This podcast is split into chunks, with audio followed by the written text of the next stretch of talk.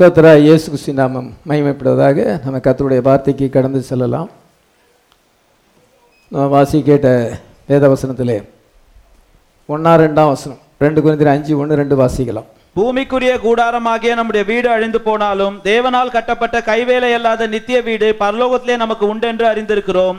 ஏனெனில் இந்த கூடாரத்திலே நாம் தவித்து நம்முடைய பரம வாசஸ்தலத்தை தரித்து கொள்ள மிகவும் வாஞ்சவுள்ளவர்களாய் இருக்கிறோம். பூமிக்குரிய கூடாரமாகிய நம்முடைய வீடு அழிந்து போனாலும் தேவனால் கட்டப்பட்ட கைவேலை அல்லாத நித்திய வீடு பல்லவத்திலே நமக்கு உண்டென்று அறிந்திருக்கிறோம். ஏனெனில் இந்த கூடாரத்திலே நாம் தவித்து நம்முடைய பரம வாசஸ்தலத்தை சுதந்திரித்துக் கொள்ளும்படியாக மிகவும் வாஞ்சியுள்ளவர்களாய் இருக்கிறோம். கொடுக்க போகிற செய்தியின் தலைப்பு என்னவென்றால் ஹியரிங் ஃப்ரம் த தியாஃபனி ஆவிக்குரிய சரீரத்திலிருந்து கேட்பது. Caring from you from theophany. ஆவிக்குரிய சரீரத்திலிருந்து கேட்பது. உங்களுக்கு நான் அடிக்கடி பிரசங்கம் பண்ணியிருக்கிறேன். அந்த தியோஃபனியை குறித்து ஆவிக்குரிய சரீரத்தை குறித்து பேசியிருக்கிறேன். கிரேக்க பாசலில் தியோஃபனி தமிழில் ஆவிக்குரிய சரீரம். ஆவிக்குரிய சரீரத்திலிருந்து நாம் வந்து கேட்கிறோம். ஆவிக்குரிய சரீரத்திலிருந்து நமக்கு சிக்னல் வருகிறது நமக்கு வாய்ஸ் வருகிறது. அதை நம்ம கேட்குறோம். அது எப்படி என்று தியானிக்க போகிறோம் நான் பிரசங்கத்தில் அடிக்கடி நான் சொல்லியிருக்கிறேன். இது ஒன்றும் புதுசான காரியம் இல்லை ஆனாலும் அதை கிளியர் பண்ணுவோம் ரொம்ப கிளியர் பண்ணுவோம் உங்களுக்கு ஒரு கிளியர் அண்டர்ஸ்டாண்டிங் கொண்டு வர வேண்டும். இதை குறித்துதான ஒரு தெளிவான ஒரு புரிந்து கொள்ளுதல் ஏற்பட வேண்டும் என்று செய்தியை நான் கொடுக்கிறேன். கவனமாக நீங்கள் கவனிங்க. நமக்கு இது வந்து மாம்ச சரீரம். இது வந்து ஃப்ளஷ் பாடி மார்டல் பாடி அழிந்து போகிற சரீரம் மாம்ச சரீரம். நமக்கு ஒரு தியாஃபனி இருக்கிறது ஆவிக்குரிய சரீரம் இருக்கிறது. ஃபோட்டோவை நம்ம ஆல்பத்தில் வச்சு நம்ம பார்க்குறோம். அடிக்கடி நம்ம ஃபோட்டோவை நம்ம பார்க்குறோம். நம்ம தான் நம்ம தான் உயிரோடு இருக்கமே ஃபோட்டோ எதுக்கு பார்க்கணும் அப்படின்னு யாரும் நினைக்கிறதில்ல. ஃபோட்டோ வந்து கல்யாணத்தில் ஃபோட்டோ எடுக்கிறாங்க. என்கேஜ்மெண்ட் சீரீஸில் ஃபோட்டோ எடுக்கிறாங்க. ஏதோ அடிக்கடி அவங்க ஆல்பத்தை பார்க்குறாங்க. வீட்டுக்கு வரவங்கிட்ட ஆல்பத்தை தூக்கி போடுறோம். அவங்க பார்க்குறாங்க. அது வந்து நெகட்டிவாக இருக்குது அது நிழல் படமாக இருக்கிறது. ஆனால் இது வந்து ரியல் ரியல் பாடி இதுதான். உண்மையான பொருள் வந்து உங்களுடைய சரீரம். அதே போல தான் இந்த சரீரம் வந்து ஃபோட்டோவாக இருக்கிறது. நமக்கு ரியல் பாடி தியாஃபனி ஹலலுயா ரியல் பாடி அங்கே இருக்கு. நித்தியத்தில் இருக்கு. நம்ம மறித்த பின்பு அந்த சரீரத்திலே வாழுவோம். ஒரு வீட்டிலேருந்து இன்னொரு வீட்டுக்கு நம்ம குடி போகிறோம் அதே மாதிரி தான் இதை விட நல்ல வீட்டுக்கு குடி போகிறோம். இது வந்து பெஸ்ட் ஹவுஸ் புழுக்கள் நிறைந்த வீடு என்று பெண்ணை சொல்லுகிறார். ஆனால் அது வந்து மறிக்காத சரீரம். முதுமை அடையாத சரீரம். அது வந்து எப்பொழுதும் இளமையாக இருக்கும் அது டயர்டாகாது அது ஆகாரம் புசிக்க வேண்டிய அவசியம் இல்லை தண்ணி குடிக்க வேண்டிய அவசியம் இல்லை எப்பொழுதும் அது ஆக்டிவாக இருக்கிறது எப்பொழுதும் விழிப்பாக இருக்கிறது அது தூங்குறது இல்லை அவ்விதமான ஒரு சரீரம். நித்தியத்தில் நமக்காக இருக்கிறது. அதனால்தான் பரிசுத்த பவுல் சொல்கிறார் பூமிக்குரிய கூடாரமாகிய நம்முடைய வீடு அழிந்து போனாலும் தேவனால் கட்டப்பட்ட கைவேலை அல்லாத நித்திய வீடு பரலோகத்திலே நமக்கு உண்டாயிருக்கிறது என்று அறிந்திருக்கிறோம். நமக்கு அந்த நாலேஜ் தேவை. For we know if our earthly house of this tabernacle were dissolved இது ஒரு நாளில் டிசால்வ் ஆகும் முதுமை அடைந்து பிறகு அது டல்லாக மாறி ஒவ்வொரு உறுப்புகளும் செயலிழந்து ஹார்ட் ஃபெயிலியர் ஆகும் பொழுது நம்ம செத்து போகிறோம் அதான் இந்த பூமிக்குரிய கூடாரம் வந்து டிசால்வ் ஆகும். We know that if our earthly house இது வந்து ஏர்த்லி ஹவுஸ் இந்த சரீரமானது. Of this tabernacle were dissolved இது ஒரு நாளிலே வந்து அழிந்து போகும் டிசால்வ்டு என்ன கரைந்து போகும். We have a building of God நமக்கு வந்து தேவனால் கட்டப்பட்ட ஒரு வீடு இருக்கிறது. And house not made with hands அது கைகளினால் உண்டாக்கப்பட்ட சரீரம். அதுதான் அது தகப்பன் தாய் மூலமாக உண்டாக்கப்பட்ட சரீரம் அல்ல. இது தகப்பன் தாய் மூலமாக உருவாக்கப்பட்ட சரீரம். அது கைகளினால் உண்டானதல்ல. எட்டர்னல் இன் ஹெவன்ஸ் அது பரலோகத்திலே நித்தியமாக இருக்கிறது. ஆமென். பரிசுத்த பவுல் நம்ம அதை அறிந்து கொள்ள வேண்டும் என்று சொல்லுகிறார். அடிக்கடி நான் அதை பிரசங்கத்தில் சொன்னாலும் இன்னைக்கு அதை ஒரே சப்ஜெக்டில் கொண்டு வருகிறேன். நீங்கள் கவனமாக கவனிக்க வேண்டும். நம்ம இந்த கூடாரத்திலே தவிக்கிறோம். இந்த சரீரத்திலே நம்ம தவிக்கிறோம். நம்ம அந்த கூடாரத்துக்குள்ளே போக வேண்டும் என்று நினைக்கிறோம். கூரை வீடு மண் தர அந்த அந்த அந்த இதில் சவுக்க கட்டையில் பூச்சி வரும். அது வந்து பூச்சி கொட்டும். அந்த ஓலை வந்து என்ன செய்யும்? ஒரு வருஷம்தான் நல்லா இருக்கும். பிறகு ஒழுக ஆரம்பிக்கும். காற்று வந்தால் அது பற்றிக்கிட்டு போகும்.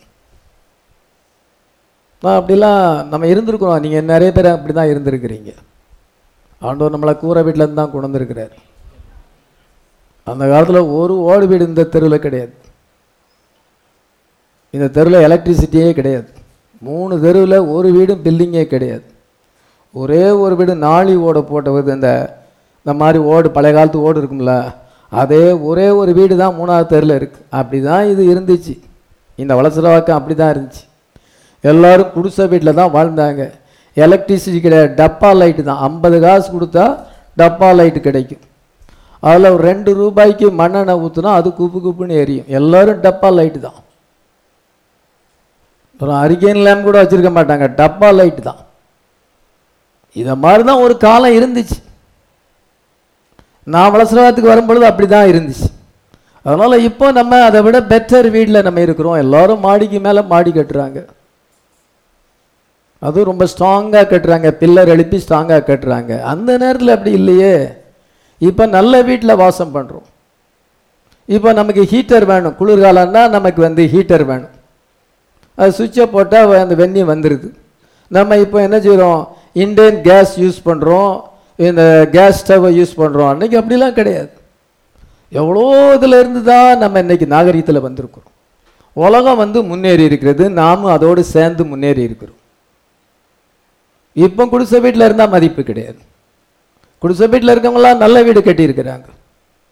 இது கத்தருடைய ஆசீர்வாதம் நமக்கு வந்திருக்கிறது. ஹalleluya அதே போல தான் இதை விட நல்ல கூடாரம். அதுதான் தியோஃபனி அது வந்து அழியாத ஸ்ட்ராங்காக இருக்கும் நித்தியமான கூடாரம்.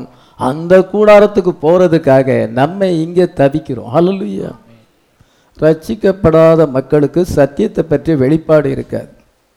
புசிப்போம் குடிப்போம் இன்றி இருப்போம் நாளை சாவோம் ரவுடி என்ன செய்வான்? அவன் வந்து வேலை செய்ய மாட்டான். வேலை வேலைக்கு வீட்டில் வந்து சாப்பிட்டுக்கிடுவான். ஃபேட் ஃப்ரெண்ட்ஸோடு சேர்ந்து எல்லா பாவத்தையும் செய்வான். குடிக்கவும் செய்வான் வேசித்தனமும் செய்வான். அவனுக்கு வாழ்நாளெல்லாம் வீணாக்குறது. இவனுக்கு இந்த இந்த மாதிரி ரவுடிகளுக்கு ஒரு சத்தியம் தெரியாது. உலக வாழ்க்கையை பற்றி அண்டர்ஸ்டாண்டிங் இல்லை. உலக வாழ்க்கையை பற்றியே தெரிந்து கொள்ளலைன்னா எப்படி அந்த வாழ்க்கையை தெரிய முடியும்? ஒரு இது வராது. ஒரு வெளிப்பாடு இல்லை. சர்வ முட்டாள்னு சொல்லலாம். அவ்விதமான ஒரு ஜீவியத்தை எத்தனை பேர் நம்ம கண்ணு முன்னால் ஜீவிக்கிறாங்க? அவங்கள நினைச்சா நம்ம என்ன நினைக்க வேண்டியிருக்குது? உலக வாழ்க்கையே வாழ தெரியல. தன் வாழ்க்கையை கெடுத்து கொண்டிருக்கிறான். இவன் எப்படி பல்லோகத்தை பற்றி அறிய முடியும்? அதை பற்றி என்ன வெளிப்பாடு இருக்கும்? நம்ம ரொம்ப ஸ்டாண்டர்டில் இருக்கணும். ஹலலுய அதிக வெளிப்பாடு அதிக அண்டர்ஸ்டாண்டிங் இந்த லைஃப்பை பற்றி நமக்கு அண்டர்ஸ்டாண்டிங் இருக்குது. அந்த லைஃப்பை குறித்து அண்டர்ஸ்டாண்டிங் இருக்குது. ஹலலுய இந்த லைஃப்பை குறித்து ஒருத்தருக்கு அண்டர்ஸ்டாண்டிங் இல்லைன்னா அந்த லைஃப்பை அண்டர்ஸ்டாண்ட் பண்ண முடியாது. இதையே வாழ்நாளை வீணாக்கி கொண்டு வேலை செய்யாம சரீரத்தை வந்து வேலை செய்வதற்கு ஒப்பு கொடுக்காம சும்மா சாப்பிட்டுக்கிட்டு இருக்கணும்னு நினைக்கிறவங்களுக்கு எப்படி அந்த ராஜ்யத்துக்கு போக முடியும்னு யோசித்து பாரு உனக்கு இந்த வாழ்க்கையே அறிவு இல்லையே இதை பற்றியே வாழ தெரியலையே நீ அந்த வாழ்க்கைக்கு எப்படி போக முடியும்? நம்ம இப்போ அந்த வாழ்க்கையை பேசுகிறோம் ஹலலுயா அங்கே நமக்கு ஒரு தியாஃபனி இருக்குது. இது ஒரு மாம்ச சரீரம். இதில் அதிக விதமான பாக்டீரியாஸ் இருக்குது.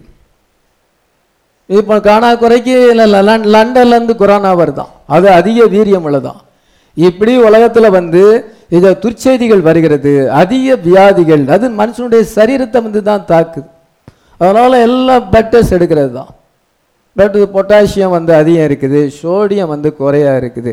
அது குறையா இருக்குது இது அதிகமாக இருக்குது. இதுதான் பிளட் டெஸ்ட்டில் சொல்கிறது அதை எப்படி குறையா இருக்கிறத கூட்டணும் கூட்டம் கூட இருக்கிறத குறைக்கணும். இப்படிலாம் இந்த காலத்தில் டெஸ்ட் இருக்குது. இந்த சரீரத்தில் இந்த ரத்தத்தில் எல்லா விதமான காரியங்களும் இருக்குது. எந்த வியாதியானாலும் ரத்தத்தை தான் டெஸ்ட் பண்ணுறான். அந்த ரத்தத்தில் தான் எல்லாமே இருக்குது. எல்லா கேடுகளும் அதில் தான் இருக்குது. இப்படியாப்பட்ட ஒரு சரீரத்திலே மாம்சமும் ரத்தமும் உள்ள சரீரத்திலே எவ்வளவு காலம்தான் நம்ம ஜீவிப்பது? அதுதான் என்ன வாசிக்கிறோம்? ரெண்டாம் வசந்த வாசிக்கலாம். ஏனெனில் இந்த கூடாரத்திலே நாம் தவித்து நம்முடைய பரம வாசஸ்தலத்தை தரித்துக் கொள்ள மிகவும் வாஞ்சலுள்ளவர்களாய் இந்த கூடாரத்திலே இந்த கூடாரம் என்றால் இந்த சரீரம். இந்த சரீரத்திலே உங்கள் ஒவ்வொருத்தருக்கும் ஆண்டவர் ஒரு சரீரத்தை கொடுத்திருக்கிறார். இந்த சரீரத்திலே நம்ம தவிக்கிறோம். For in this we groan. Earnestly desiring to be clothed upon our house which is from heaven. இதோ அந்த பரம வாசஸ்தலத்தை சுதந்திரி நம்ம தியோஃபனியை அடைய விரும்புகிறோம். அல்லேலூயா ஆமென். கிரேக்க பாசல தியோஃபனி. அல்ல நம்ம அந்த இங்க பரம வாசஸ்தலம்னு சொல்லும் பொழுது அந்த தியோஃபனி. அந்த பரம வாசஸ்தலத்தை நம்ம சுதந்திரித்துக் கொள்ள விரும்புகிறோம். மூணாம் வசந்த வாசிக்கலாம்.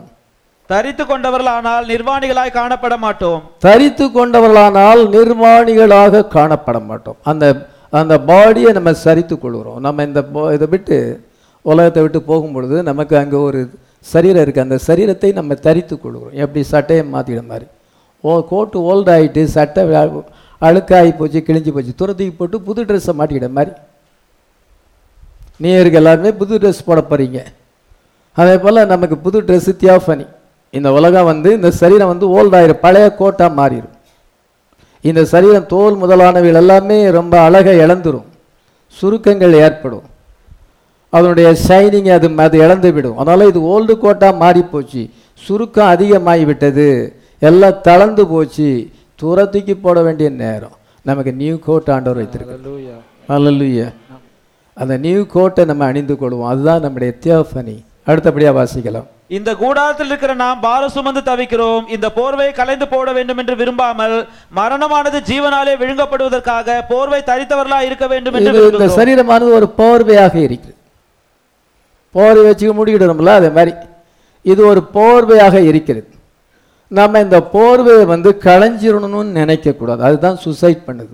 சிலர் வந்து இந்த போர்வையை களைஞ்சிடலாம் அப்படின்ட்டு நிறைய பேர் ஒவ்வொரு நாளும் சுசைட் பண்ணுறாங்க இல்லை அவங்க போர்வையை களைந்து போட வேண்டும் நினைக்கிறாங்க. நம்ம சுசைட் பண்ணக்கூடாது. எந்த சூழ்நிலை வந்தாலும் அதை சந்திக்கணும். அல்லலுயா ஆம். ஜெபத்தினால வார்த்தையினால அதை ஜெயிக்கணும். எல்லாத்தையும் சகிக்கணும். கத்தர் கிரியை செய்வதற்காக நம்ம பொறுமையோடு காத்திருக்க வேண்டும். நம்ம நம்மை மாய்த்து கொள்ளக்கூடாது. அல்ல அந்த போர்வையை களைந்து போட வேண்டும் என்று நினைக்காதபடி சுசைட் பண்ண நினைக்காதபடி அந்த வசந்த மறுபடியும் வாசிக்கலாம். இந்த போர்வை போர்வையை கலைந்து போட வேண்டும் என்று விரும்பாமல் மரணமானது ஜீவனாலே இத விழுங்கப்படுவதற்காக மரணமானது ஜீவனாலே விழுங்கப்படுவதற்காக போர்வையை தரித்து கொள்ள வேண்டும். இந்த சரீரத்தில் தான் நம்ம வாழணும். இந்த சரீரத்தை விட்டு போகக்கூடாது. இந்த நம்ம சுசைட் பண்ணக்கூடாது. அதனால போர் அந்த மரணமானது ஜீவனாலே விழுங்கப்படுவதற்காக நம்ம காத்திருக்க வேண்டும். ரேப்சர் வரும் பாடி சேஞ்ச் வரும். அல்லது நம்ம மரிச்சோம்னா ஒருவேளை நம்ம மறிச்சோம்னா அந்த தியோபனிக்குள்ளே நம்ம போக போறோம். அதனால அது வரைக்கும் இது ரேப்சர் அல்லது டெத்து அது தானா வரணும் மரணமானது ஜீவனாலே விழுங்கப்பட வேண்டும். கிறிஸ்து எனக்கு ஜீவன் சாவு எனக்கு ஆதாயம் என்று பவுல் சொல்லுகிறான். அந்த ஜீவனாலே அது விழுங்கப்படுவதற்காக நம்ம இந்த போர்வையை தரித்திருக்க வேண்டும். ஆமேன். தொடர்ந்து அடுத்தது வாசிக்கலாம். இதற்கு நம்மை ஆயத்தப்படுத்துகிறவர் தேவனே. ஆவி எனும் அச்சாரத்தை இது நமக்கு இதற்கு நம்மை ஆயத்தப்படுத்துறது அந்த பரம வாசஸ்தலத்தை சுதந்திரித்துக் கொள்வதற்கு ஆயத்தப்படுத்துவது தேவனே. ஆவி என்னும் அச்சாரத்தை நமக்கு தந்தவரும் அவரே. ஆவி என்னும் அச்சாரம்? அச்சாரம் என்றால் அட்வான்ஸ்னு அர்த்தம். ஆண்டவர் நமக்கு முதலாவது ஹோலி ஸ்பிரிட் தந்திருக்கிறார். பல்லவ ராஜ்யத்தினுடைய ஒரு சந்தோஷத்தை தந்திருக்கிறார் ஒரு பகுதியை தந்திருக்கிறார் அச்சாரமாக தந்திருக்கிறார். முழு பணமும் பிறகு கிடைக்கும். முழு தொகையும் அங்கே கிடைக்கும். பரலோகத்தினுடைய சந்தோஷம் உங்களுக்கு ஒரு பகுதி கொடுக்கப்பட்டிருக்குது. ஆனால் ஃபுல்லாக கொடுக்கப்படலை. அந்த பசுத்தாவின் சந்தோஷம் நமக்கு இருக்கிறது. உபத்திரத்தின் மத்தியிலே அந்த சந்தோஷம் இருக்கு ஒரு நாளில் ஃபுல்லாக கிடைக்கும். நித்திய மகிழ்ச்சி நம்ம தலைமையில் இருக்கும். ஆமே. அடுத்தபடியாக தொடர்ந்து வசந்த வாசிக்கலாம். நாம் தரிசித்து நடவாமல் விசுவாசித்து நடக்கிறோம். நாம் தரிசித்து நடவாமல் விசுவாசித்து நடக்கிறோம். We walk in faith not by sight. அதெல்லாம் தரிசித்து பார்த்து பார்த்து செய்யறதில்ல. நம்ம பார்க்காம விசுவாசிக்க தேவனை வந்து காணாமல் விசுவாசிக்கிறோம். ஆமே. பரலோக ராஜ்யத்தை காணாமல் விசுவாசிக்கிறோம். என்னுடைய பிதாவின் வீட்டிலே அநேக வாசஸ்தலங்கள் உண்டு. அப்படி இல்லாதிருந்தால் நான் உங்களுக்கு சொல்லியிருப்பேன். அப்படி இல்லைன்னா பரலோராஜ்யம் ஒன்றும் இல்லைன்னா நான் சொல்லியிருப்பேனே. அப்படி பரலோராஜ்யம் இல்லைன்னு சொல்லியிருப்பேனே. அங்கே இருக்குது. உங்களுக்கு அங்கே தியோஃபனி பாடி இருக்குது. அங்கே ஒரு பிளேஸ் இருக்குது. பெர்ஃபெக்ட் பிளேஸ் இருக்குது. பெர்ஃபெக்ட் பாடி இருக்குது. அப்படி இல்லாட்டா நான் சொல்லியிருப்பேனே. அப்படி ஒன்றும் கிடையாது. சத்தத்தோடு எல்லாம் முடிஞ்சு போச்சுன்னு சொல்லியிருப்பேனே. அப்படின்னு ஏசு சொல்கிறேன் அங்கே இருக்குது. அதை நம்ம காணாமல் விசுவாசிக்கிறோம். ஆமே ஆமென். தொடர்ந்து வாசிக்கலாம் அந்த வசனத்தை. இந்த தேகத்தில் குடியிருக்கையில் கர்த்தரிடத்தில் குடியிராதவர்களாய் இருக்கிறோம் என்று அறிந்தும் எப்பொழுதும் தைரியமா இருக்கிறோம். இதோ நம்ம எப்பொழுதும் தைரியமா இருக்கிறோம். என்ன சூழ்நிலை வந்தாலும் பரவாயில்ல. சந்திக்கலாம். ஆண்டவர் நமக்கு உதவி செய்வார்.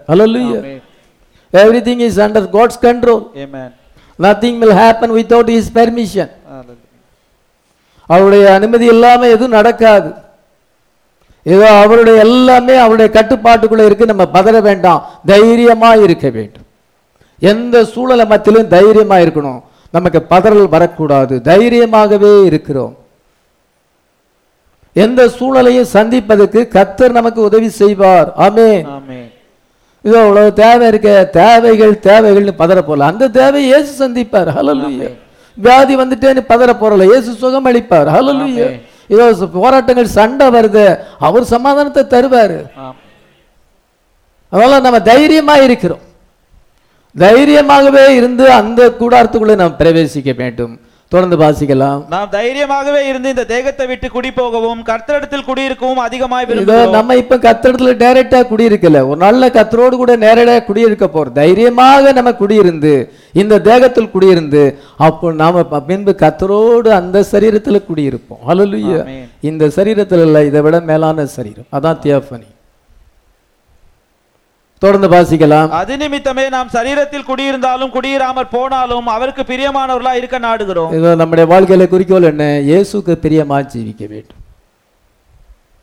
ரெண்டாயிரத்தி இருபத்தி ஒண்ணுல என்ன இது இயேசுக்கு பிரியமா ஜீவிக்கணும் இந்த காரியம் இயேசுக்கு பிடிக்குமா? பிடிக்காது. நம்ம செய்யக்கூடாது. ப்ளீசிங் காட் அதனால நம்ம சரீரத்தில் குடியிருந்தாலும் குடியேறாமற் போனாலும் எப்பொழுதும் ஆண்டவருக்கு பிரியமாகவே ஜீவிக்க வேண்டும். கத்தருக்கு பிரியமில்லாத காரியம் நமக்கு வேண்டாம். நமக்கு பிரியமாக இருக்கலாம் ஆனால் ஆண்டோருக்கு ஆண்டவருக்கு பிரியம் இல்லாமல் இருக்கலாம். நம்முடைய ஆத்ம நேசருக்கு அது பெரிய பிரியமில்லாம் அதெல்லாம் ரிஜெக்ட் பண்ண வேண்டியதுதான். சுடிதார் போட்டுக்கொள்வது நல்லதா இருக்கும். வாலிப பெண்களுக்கு லெக்கின்ஸ் போட்டால் அது அவங்களுக்கு ரொம்ப நல்லா இருக்கும்னு நினைக்கலாம்.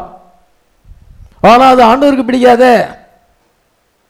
உங்களுக்கு நல்லா இருக்கும் மற்றவங்களுக்கு பக்கத்தில் பார்க்குறவங்களுக்கும் ரொம்ப நல்லா இருக்குன்னு சொல்லுவாங்க. ரொம்ப மாடர்ன் கேளா இருக்கிறான்னு சொல்லி உங்கள் வீட்டாரும் புகழலாம். ஆனால் கத்தருக்கு அது பிடி பிடிக்க பிரியமானது அல்லவே. கத்தருக்கு பிரியமானபடி நம்ம ஜீவிக்க நம்ம நாடுகிறோம். ஹalleluya தொடர்ந்து வாசிக்கலாம். ஏனென்றால் சரீரத்தில் அவனவன் செய்த நன்மைக்காவது தீமைக்காவது தக்க பலனை அடையும்படிக்கு நாம் எல்லாரும் கிறிஸ்துவின் நியாயாசனத்துக்கு முன்பாக வெளிப்பட. ஏனென்றால் சரீரத்தில் அவனவன் செய்த நன்மைக்காது தீமைக்காது தக்க பலனை அடையும்படி நாம் எல்லாரும் கிறிஸ்துவின் நியாய- சிங்காசனத்துக்கு நியாயாசனத்துக்கு முன்பாக வெளிப்பட வேண்டும். ஆமென். ஆம். இல்லை ஏன்னா இங்க என்ன செய்யறோமோ அங்க வந்து நம்ம கணக்கு ஒப்பிக்க வேண்டியதா இருக்கு. நன்மைக்காவது தீமைக்காவது தக்க பலனை அடைய வேண்டும். அதனால் நம்ம கணக்கு ஒப்பிக்கணும். Give your life account to God இதை தேவனுக்கு வந்து கிவ் அக்கௌண்ட் டு காட் நீங்கள் தேவனுக்கு கணக்கு ஒப்பிக்க வேண்டும். அதனால் நம்ம வந்து இந்த உலக வாழ்க்கையை ஜாக்கிரதையாக வாழணும். சில தாய்மார்கள் பிள்ளைகளை சரியாக வளர்க்க மாட்டாங்க. காலேஜுக்கு போனாலே சீர்படாது. பெண் பிள்ளைகளை காலேஜ் படித்தாலே இது டெஸ்ட் பண்ணும். பிறகு அது வேற ரூட்லேயும் போகும். மாம்சத்தின்படியும் போகும். அது நம்ம சத்தியத்தில் இருக்கிறோமே நம்ம என்ன சத்தியத்தில் இருக்கிறோம் பாஸ்டர் என்ன சத்தியத்தை போதிக்கிறார் நம்ம ஃபேமிலியா அதெல்லாம் யோசிக்காது. ஆனால் அதுக்கெல்லாம் வந்து ஆண்டவர்கிட்ட கணக்கு ஒப்பிக்கும் மனம் திரும்பி பாவத்தை அறிக்கை செய்து இயேசுவின் ரத்தத்தால் கழுவப்பட்டு சின்சியராக டெடிகேட் பண்ணால் அதுக்கு பிறகு கணக்கு ஒப்பிக்காண்டான் அவருடைய ரத்தம் நம்முடைய பாவத்தை சுற்றி ஆனால் அதை கண்டினியூ பண்ணால் அதை விடாமல் இருந்தால் வந்து நமக்கு வந்து நாங்கள் வந்து கணக்கு ஒப்பிக்க வேண்டியதாக வரும். பைபிளில் இவ்வளோ வசனம் அஞ்சு ரெண்டு குறிந்த அஞ்சாவது ஒன்றுலேருந்து பத்து வரைக்கும் ரொம்ப இம்பார்ட்டன்ட் வேர்ட்ஸ் அது எல்லாமே இம்பார்ட்டன்ட் வேர்ட்ஸ் அதில் பசுத்த பவுல் என்ன சொல்லுகிறார் என்றால் அந்த தியாஃபனி பாடியை குறித்து சொல்லுகிறார். ஆவிக்குரிய சரியத்தை சொல்லுகிறார். இந்த மாம்ச சரத்தையும் ரெண்டையும் கம்பேர் பண்ணுகிறார். இந்த வேலையும் அந்த வேலையும் கம்பேர் பண்ணுகிறார். அந்த பத்து வசனத்துக்குள்ள எல்லாமே இருக்கு. நம்ம வந்து ஒரு நாளில் இந்த சரீரத்தை விட்டு அந்த சரீரத்துக்கு போக போகிறோம் இந்த உலகத்தை விட்டு இந்த நித்திய ராஜ்யத்துக்கு நம்ம போக போகிறோம் பிளேஸையும் சேஞ்ச் பண்ணி கொடுக்குறோம் பாடியும் சேஞ்ச் பண்ணி கொடுக்குறோம். இந்த அண்டர்ஸ்டாண்டிங் நமக்கு தேவை. ஏதோ சர்ச்சுக்கு போகிறோம் வரோம். நாங்கள் கல்வாரி சர்ச்சுக்கு போகிறோம் எங்கள் பாச சாமிவேல் அப்படின்னு தெரிஞ்சால் மட்டும் போதாது. உங்களுக்கு சத்தியம் தெரிய வேண்டும். இந்த உலக வாழ்க்கையை குறித்தும் அந்த பரம வாழ்க்கையை ஆவி இந்த பரலோக வாழ்க்கையை குறித்தும் உங்களுக்கு ஒரு அண்டர்ஸ்டாண்டிங் வேணும். பசுத்த பவுல் கொரிந்திருக்க விதமாக எழுதியிருக்கிறார். நான் யோசித்து பார்க்குறேன் என்னன்னா இப்பொழுது பிரசங்கம் பண்ணப்படுகிறது. அநேக செய்திகள் இந்த இடத்துலேருந்து புறப்பட்டு போகிறது. நீங்கள் மாத்திரமல்ல அநேகர் வந்து ஆன்லைனில் கேட்குறாங்க. சந்தோஷப்படுகிறாங்க. கத்தருக்கு சோத்திரம். அதே சமயத்தில் ஒரு நாளில் நம்ம கேட்ட பிரசங்கம் நம்மள நிறைவேறுமே. அது எப்படி நிறைவேறும்? நன்மைக்கு எதுவாக நிறைவேறுமா? தீமைக்கு எதுவாக நிறைவேறுமாங்கிறத பார்க்கணும். ஸோ பாசு சொன்னார் தியோஃபனி பாடின்னு இருக்குன்னு சொன்னார். பரலோராஜ்யம் ஒன்று இருக்குன்னு சொன்னார். இப்போ நம்ம இங்கே வந்துட்டோம். ஹalleluya. இப்போ நம்ம இந்த சரீரத்தில் இருக்கிறோம். ஹalleluya. சொன்னது உண்மையா போச்சு. அவருடைய வருகையில் வந்து நம்ம ரெசரக்ஷன் அடைவோம். பாடி சேஞ்ச் வரும். எங்கே மாறுவோம்? ஆ இப்போ அது வந்துட்டு. இதில் எல்லாருக்கும் சம்மந்தப்பட்டது இல்லை யாரும் தப்பிக்க முடியாது. எல்லாருக்கும் சம்மந்தப்பட்ட இந்த பிரசங்க எனக்கு சம்மந்தம் இல்லைன்னு சொல்ல முடியாது. ஒரு நாள் அது ரியாலிட்டியாக அது மாறும். நீங்கள் கேட்குற உபதேசம் ரியாலிட்டியாக மாறப்போகுது.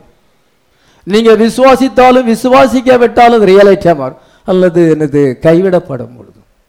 அல்லது மறித்து பாதாளத்துக்கு போகும் பொழுது பிசாசின் ஆவிகள் நம்மளை பாதாளத்துக்கு கொண்டு போகும் பொழுது ஐயோ ஐயோன்னு அலறும் பொழுது பாச சொன்னது நிறைவேறிட்டே.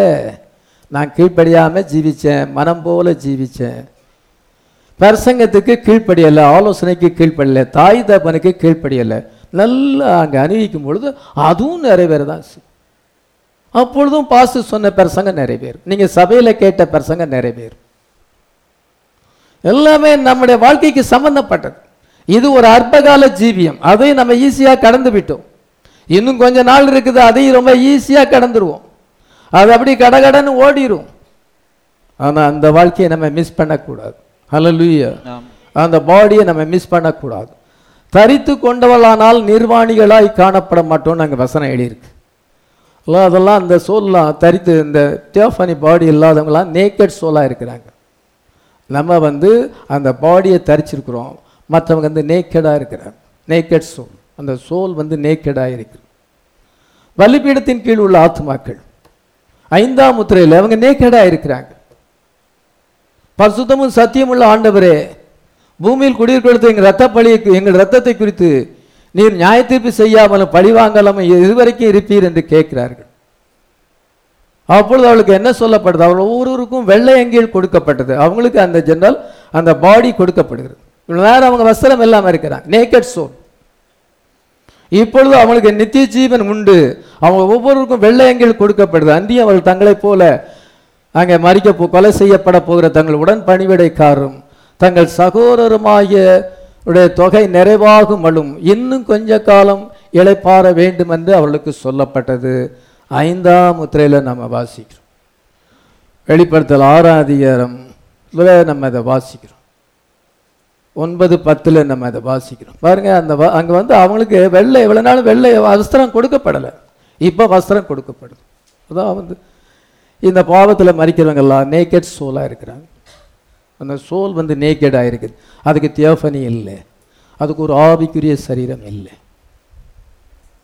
அதாவது பலிபீடத்தின் கீழ் உள்ளவர்கள் வார்த்தைக்கு அவங்க அங்கே அங்க சத்தியத்தை அவங்க அறியாதவளாக இருந்தாலும் யூதர்கள் எந்த முறையில் ஹிட்லர் முசோலினி ஏக்மென் ஸ்டாலின் போன்றவர்கள் கொடுங்கோல் மன்னர்கள் யூதர் என்ற ஜன காரணத்துக்காக இவர்கள் தேவ ஜனங்கள் என்ற காரணத்தை கொலை செய்யப்பட்டபடினாலே அவர்களுக்கு என்ன சொன்ன சபையானது எடுத்துக்கொள்ளப்பட்ட பின்பு அவர்களுக்கு வெள்ளை அவங்க நேக்கட் சோலா இருக்கிறாங்க. அதான் தரித்து கொண்டவளானால் நிர்வாணிகளாக இருக்க மாட்டோம். நமக்கு ஒரு தியோபனி இல்லைன்னா நம்ம நிர்வாணியாக இருக்கும் எலெக்டட் பீப்புளாக இருந்தால் அவங்களுக்கு தியோபனி சரீரம் இருக்கிறது அல்லது அவனுக்கு அது இல்லை. பரிசுத்த பவுல் அருமையாக எழுதியிருக்கிறார்.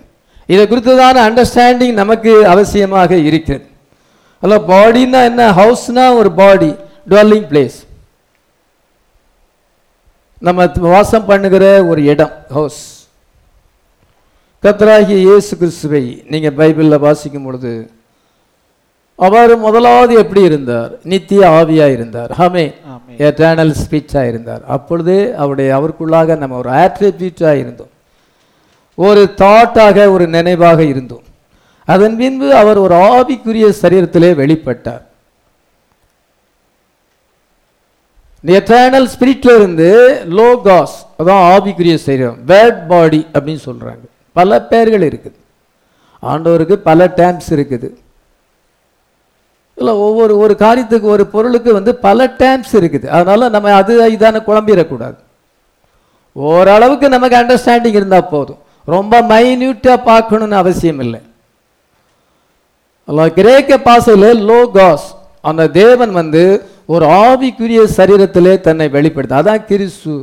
அதுதான் வார்த்தை. ஆதியிலே வார்த்தை இருந்தது. அந்த வார்த்தை தேவனிடத்தில் இருந்தது. அந்த வார்த்தை தேவனாய் இருந்தது. ஆமென். இல்லை காடுக்கு ஒரு தியோஃபனி பாடி இருக்கு. அவர் ஸ்பிரிட்டா இருந்த தேவன் ஒரு சரீரத்திலே ஒரு ஆவிக்குரிய சரீரத்திலே தன்னை வெளிப்படுத்தினார். Supernatural body the logos come out of God தேவனிடத்திலிருந்து புறப்பட்ட ஒன்று தான் லோகாஸ் அந்த விதமான ஒரு ஆவிக்குரிய சரீரத்தில் இருந்துதான் இந்த உலகத்தை எல்லாம் உண்டாக்கினார். ஆறு நாட்கள் இந்த உலகத்தை உண்டாக்கினார். கடைசியாக மனுஷனை உண்டாக்கினார். மனுஷனை தம்முடைய சாயலாக உண்டாக்கினார். ஆதியம் ஒன்று இருபத்தாறு. பின்பு தேவன் நமது சாயலாகவும் நமது ரூபத்தின்படியையும் மனுஷனை உண்டாக்குவோமாக. அவர்கள் சமுத்திரத்தின் மச்சங்களையும் ஆகாயத்து பறவைகளையும் மிருக நமது சாயலின்படியும் நமது ரு- ஆ- ஆண்டவர் மனுஷனை முதலாவது ஸ்பிரிட் மேனா உண்டாக்குறார். ஆடாம ஆண்டவர் ஸ்பிரிட் மேனாக உண்டாக்கினார். ஆணும் பெண்ணும் அவனுக்குள்ளே அந்த அவனுடைய மனைவி இருக்கிறாள் ஏவாள் இருக்கிறாள். அந்த ஃபிமேனி ஸ்பிரிட் அவனுக்குள்ளே இருக்கிறது. அதாவது கத்தர் வந்து மனுஷனை வந்து அவர் வந்து தம்முடைய சாயலாக உண்டாக்கினார் என்றால் ஒரு ஸ்பிரிட் மேன் அவர் ஸ்பிரிட் மேனாக இருக்கிறார். அதே போல ஆவிக்குரிய சரீரத்தில் அவனை உண்டாக்கினார். அதன் பின்பு அவனை மாம்சத்தில் அந்த அவனுக்கு அந்த அவனை வந்து மாம்சத்துக்குள்ளே கொண்டு வருகிறார்.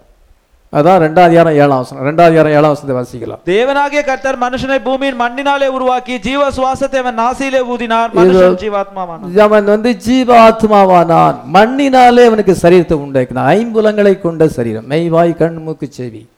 அதனால உலகத்தோடு நம்ம காண்டாக்ட் பண்ணுகிறோம்.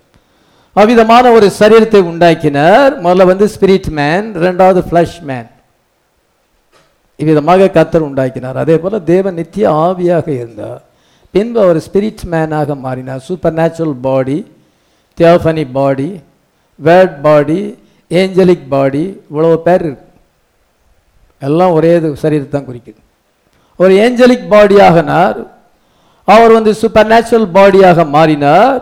உலகத்தை வந்து அவர் சிசித்தார் இல்லை ஆடம் அண்ட் ஈவ் ஆடம் அங்கே இருக்கும்போது ஈவோடு இருக்கும்பொழுது அவர் ஸ்பிரிச்சுவல் பாடியில் போகிறார் அவங்களோடு வந்து சம்பாதிக்கிறார். அவர் ஒரு ஏர் காத்து மாதிரி ஏர் இல்லை. அதனால ஆண்டவர் காத்து மாதிரி இருக்கிறாரு. அவர் ஏர்னு நினைக்க கூடாது. God is not like the air he has a body அவருக்கு ஒரு சரீரம் இருக்கிறது. ஹalleluya அதெல்லாம் எல்லாரும் காத்தர் வந்து காத்து ஆவியே இருக்குது. அதெல்லாம் அப்படின்னு. அதே மாதிரி நம்ம நினைக்கிறோம். காட் ஹேஸ் அ பாடி ஹalleluya அதான் தியோபனிக் பாடி ஏஞ்சலிக் பாடி லோகாஸ் இப்படியாக அழைக்கப்படுகிறார். மெல்கி சிதைக்க ஆபிரகாமிட்ட வந்து அவனை ஆசீர்வதிக்கும் பொழுது அவர் ஸ்பிரிச்சுவல் பாடியில் வருகிறார். கத்துடைய தூதனானவர் வந்து கிதியோனை சந்திக்கும் பொழுது அவர் ஒரு தியாஃபனியில் வருகிற ஆவிக்குரிய சரீரத்தில் வருகிறார். அந்த சரீரம் தான் பின்பு மாம்சத்தில் வந்தது. அதுதான் யோவான் என்ன சொல்லுகிறான்? யோவான் யாரும் ஒன்று ஒன்று பதினாலு வாசிக்கலாம். அந்த வார்த்தை மாம்சமாகி கிருபையினாலும் சத்தியத்தினாலும் நிறைந்தவராய் நமக்குள்ளே வாசம் பண்ணினார். அவருடைய மகிமையை கண்டோம். அது பிதாவுக்கு ஒரே பேரானுடைய மகிமைக்கு ஏற்ற மகிமையாகவே இருந்தது. இதோ இரண்டாயிரம் வருஷத்துக்கு முன்னதாக அவர் மாம்சத்தில் வந்தார். முதல்ல ஸ்பிரிட் மேனாக இருந்தார். அப்பவுமே அவருக்குள்ள நம்ம ஒரு தாட்டாக இருந்தோம் ஒரு ஆட்ரிபியூட்டாக இருந்தோம். பின்பு அவர் தியாஃபனி ஆவிக்குரிய சரியில் இருக்கும்பொழுது நம்மளும் அவருக்குள்ளே இருந்தோம். நம்ம அவருக்குள்ள ஒரு சின்ன தியாஃபனியாக இருந்தோம். அவர் கிங் தியாஃபனி நம்ம அவருக்குள்ளே இருந்தோம். பின்பு அவர் மாம்சத்தில் வரும்பொழுது அப்பவும் நம்ம அவருக்குள்ள ஒரு ஆட்ரிபியூட்ஸாக இருக்கிறோம். அவர் கலிலியா கடற்கரை நடக்கும் பொழுது நீங்க எங்க இருந்தீங்க? அவருக்குள்ள இருந்தோம். ஹalleluya. அவர் மரிக்கும் பொழுது அவரோடு கூட நம்ம மரித்தோம். அவர் உயிர்த்தெழும் பொழுது நாமும் உயிர்த்தெழுந்தோம். அவர் உன்னதத்துக்கு ஏறும் பொழுது நம்மளும் உன்னதத்துக்கு ஏறணும் ஆமென். அவருக்குள்ள நம்ம ஒரு ஆட்ரிபியூட்டா இருந்தோம். ஒரு சின்ன ஸ்பெக் ஆஃப் லைஃபா இருந்தோம். கண்ணுக்கு தெரியாது இப்பொழுது என்ன செஞ்சார் என்றால் அவர் எப்படி மாம்சத்துல வந்தாரோ அதே போல நம்மள மாம்சத்துல கொண்டு வந்திருக்கிறார் ஹalleluya என்னை வந்து ஆயிரத்தி தொள்ளாயிரத்தி ஐம்பத்தி நாலாம் வருஷம் ஜனவரி மாதம் அஞ்சாம் தேதி கொண்டு வந்திருக்கிறார் எனக்கு ஒரு அம்மா அப்பா மூலமாக கொண்டு வந்திருக்கிறார் என் அம்மா அப்பா மறிச்சு போனாங்க. இதோ அவங்க மூலமா வந்தேன். எங்க தகப்பனாருடைய சாயலை நான் பிரதிபலிக்கிறேன். இந்த சரீரமானது அவர்கள் மூலமாய் வந்தது. ஆனா அந்த சோல் அந்த ஆட்ரிபியூட் வந்து பிறக்கும் பொழுது அந்த ஆட்ரிபியூட்டை கொண்டு ஆண்டவர் எனக்குள்ள பிளேஸ் பண்ணுகிறார். அந்த சோல் தேவனத்திலிருந்து வந்தது. அமேன் ஆமென் எனக்கு ஒரு தியாஃபனி இருக்கிறது. ஒரு ஆவிக்குரிய சரீரம் இருக்குது. பரலோகத்தில் எனக்கு ஒரு ரெப்ரசன்டேஷன் இருக்கிறது. நம்ம இப்ப நம்ம பிலீவ் பண்ணுகிறேன். இதோ நான் மரித்தேன் என்றால் கத்துடைய வரைக்கு முன்பாக நான் மரித்தேன் என்றால் அந்த தியாபனி அங்கிருந்து இங்கே வரும். அப்பொழுது நான் அந்த தியாபானிக்குள்ளே போயிடுவேன் இந்த கூரை வீட்டிலேருந்து நல்ல வீட்டுக்கு போயிருவேன். நான் அங்கே போயிடுவேன் வேறு இடத்துக்கு போயிடுவேன் ஹalleluya. இதோ கத்து ஆனால் அங்கே போய் கொஞ்ச நாள் அங்கே இருக்கலாம். பல வருஷங்கள் கூட அங்கே இருக்கலாம். அல்லது சில நாட்கள் அங்கே இருக்கலாம். அதன் பின்பு என்ன செய்யும் கத்துடைய வருகை வரும் பொழுது அந்த தேப்பன் இங்கே வரும். ஹalleluya. இங்கே வந்து குளோரிஃபைடு ஆகும். ஹalleluya. அந்த தியாபனி இந்த மே- இந்த சரீரத்தை வந்து சந்திக்கும் பொழுது அது வந்து என்ன மெர்ஜ் ஆகும் பொழுது குளோரிஃபிகேஷன் ஆகுறது. ஒரு சேஞ்ச் வருகிறது. ஹalleluya அதான் குளோரிஃபைடு பாடி ஹalleluya இந்த தியோபனி பாடி வந்து appear and disappear it has the ability to appear and disappear Yesu கிறிஸ்துக்கு தோன்றலாம் அவங்க மறைஞ்சு போயிடலாம். கர்த்தருடைய தூதனானவர் தோன்றினார் பின்பு மறைந்து விட்டார். அது ஒரு டெம்பரரி பாடி அல்ல அது ஒரு எட்டர்னல் பாடி தான். ஆனால் it can appear and disappear இந்த சரீரத்தை அப்படி செய்ய முடியாது அந்த சரீரம் அப்படியானது ஆனால் குளோரிஃபைட் பாடி வரும்பொழுது அது புசிக்கவும் செய்யலாம் புசிக்காமலும் இருக்கலாம் இயேசு உயிர்த்தெழுந்த பின்பு குளோரிஃபைட் பாடி அடைகிறார் முதலாவது குளோரிஃபைட் பாடி அடைந்தது அவர் தான் ஆனால் அவர் புசிக்கவும் செய்தார் மீன் மீன் துண்டுகளை சாப்பிட்டார் அப்பத்தை சாப்பிட்டார் தேனை சாப்பிட்டார் நீங்கள் என்ன ஒரு ஆவி நினைக்கிறீங்களா அதெல்லாம் கொண்டு வாங்க என்னை தொட்டு பாருங்கள் நான் ஒரு சரீரத்தில் இருக்கிறேன். ஆனா அதே சமயத்துல கதவு பூட்டி இருக்கும் பொழுது உள்ள வர முடியும். ஹalleluya. கோஸ்ட்னு நினைக்கக்கூடாது சிலர் வந்து பேய் பேய்ம்பாங்க. இல்லை ஒரு பாடி இருக்கிறது. ஹalleluya. பேய்க்கு பாடி கிடையாது. ஆனால் பாடி இருக்கிறது. ஹalleluya. அது கோஸ்ட் அல்ல. இட்ஸ் குளோரிஃபைட் பாடி ஹalleluya. அதே போல ஆண்டவருக்கு என்ன நடக்குதோ அதுதான் நமக்கு நடக்கப்படும். நம்ம அவருக்குள்ள ஒரு ஆட்ரிபியூட்டாக இருந்தோம். நமக்கு ஒரு தியாஃபனி இருக்கிறது. இப்பொழுது நம்ம திர- தியாஃபனியை பைபாஸ் பண்ணி நம்ம அதுக்குள்ளே போகலை. அதை பைபாஸ் பண்ணி நம்ம நேரடியாக நம்ம மாம்சத்தில் வந்திருக்கோம் ஒரு பெற்றோர்கள் அவசியமாக இருக்கிறது. அந்த பெற்றோரை கண்டுபிடிக்கதும் அவர்தான். நீங்கள் உங்கள் அம்மா அப்பாவை சூஸ் பண்ணலை. உங்கள் அம்மா அப்பாவை சூஸ் பண்ணது ஆண்டவர் தான் ஆனால் தான் தாய் தப்பனை கனம் பண்ணணும்னு பைபிள்ல போட்டிருக்கு. ஆண்டவர் சூஸ் பண்ணியிருக்கிறார். அந்த தாய் தப்பனை சூஸ் பண்ணி அவங்க மூலமா நமக்கு ஒரு சரீரத்தை கொடுத்து கொண்டு வரும் பொழுது பிறக்கும் பொழுது அந்த சோல் வந்து அந்த ஆட்ரிபியூட் வந்து நமக்குள்ள வருகிறது. ஹalleluya அந்த வித்தை பிளேஸ் பண்ணுகிறார் அது அப்படியே உறக்க நிலையில இருக்கிறது. பின்பு என்ன செய்தால் நம்ம சத்தியத்தை கேட்கும் பொழுது அந்த சோல் உயிர்ப்பிக்கப்படுகிறது. ஹalleluya அந்த சோல் வளருகிறது. அது பெர்ஃபெக்ட் மேனா வருகிறது. அப்படி பெர்ஃபெக்ட் மேனா வந்தா தான் நம்முடைய தியோபனியை நம்ம சந்திக்க முடியும். ஹalleluya அந்த தியோபனி எப்படி பெர்ஃபெக்டா இருக்குதோ அதே போல இது மாறும் பொழுது நம்ம வந்து அது ரெண்டும் மெர்ஜ் ஆகும். இதுல இருந்து நம்ம அங்க போக முடியும். அல்லது நமக்கு அந்த ப்ரொமோஷன் கிடைக்காது. நம்ம ஆவியிலே வளர வேண்டும். ஹalleluya the logos that went out of god. All this being to form into a body shape. அது ஒரு பாடி ஷேப்பாக மாறும் பொழுது இயேசு கிறிஸ்து உலகத்திலே வந்தார். ஹalleluya கர்த்தர் தனக்கென்று ஒரு சரீரத்தை மரியாளின் கற்பத்திலே சிருஷ்டித்தார். அவர் தாய் தப்பட்டந்து அந்த பாடியை பெறல. தேவனே தனக்கென்று ஒரு சரீரத்தை உண்டாக்கினார். ஹalleluya ஆதியிலே வார்த்தை என்றால் லோகாஸ் என்று கிரேக்க பாசலே சொல்லப்பட்டிருக்கு. அது தேவனிடத்தில் இருந்தது. அது தேவனாய் இருந்தது. அந்த வார்த்தை மாம்சமானது. நமக்குள்ளே வந்து வாசம் பண்ணினார். பிதாவுக்கு ஒரே பேரானுடைய குமாரனுடைய மகிமையை நான் கண்டோம். பதினெட்டாம் வாசிக்கலாம் தேவனை ஒருவனும் ஒரு காலம் கண்டதில்லை. பிதாவின் மடியில் இருக்கிற ஒரே பேரான குமாரனை அவரை வெளிப்படுத்தினார். பதினாலாம் வருஷம் ஃபோர்டீன்த் வேர்டு அந்த வார்த்தை மாம்சமாகி கிருபையினாலும் சத்தியத்தினாலும் நிறைந்தவராய் நமக்குள்ளே வாசம் பண்ணினார். அவருடைய மகிமையை கண்டோம். அது பிதாவுக்கு ஒரே பேரானுடைய மகிமைக்கு ஏற்ற அவருடைய மகிமையாக இருந்தது. மகிமை கண்டோம் என்று சொல்லப்படுது அவர் ஒரு அவர் ஒரு பெர்ஃபெக்ட் லைஃப் அங்க வாழ்ந்து காண்பித்தார். ஆமென். அவர் பெர்ஃபெக்ட் மேனா இருந்தார். அவர் சிலுவையில மறித்து அவர் என்ன சொல்லப்பட்டது ஒன்று பேர் மூணாம் அதிகாரம் பதினெட்டாம் வருஷத்தில் அவர் போய் காவலில் உள்ள ஆத்துமாக்களுக்கு பிரசங்கம் பண்ணினார். அந்த ஆத்து அந்த வந்து அந்த ஆவிகள் பூர்வத்திலே நோவா ஜலப்பழத்தின் போது பேழை உண்டாக்கும் பொழுது கீழ்ப்படியாமல் போன ஆவிகள். அந்த வசந்த வாசிக்கலாம். ஏனெனில் கிறிஸ்துவும் நம்மை தேவனத்தில் சேர்க்கும்படி அநீதியுள்ளவருக்கு பதிலாக நீதியுள்ளவராய் பாவங்கள் நிமித்தம் ஒரு தரம் பாடுபட்டார். அவர் மாம்சத்திலே கொலையுண்டு ஆவியிலே உயிர்ப்பிக்கப்பட்டார். அந்த ஆவியிலே அவர் போய் காவலில் உள்ள ஆவிகளுக்கு பிரசங்கித்தார்.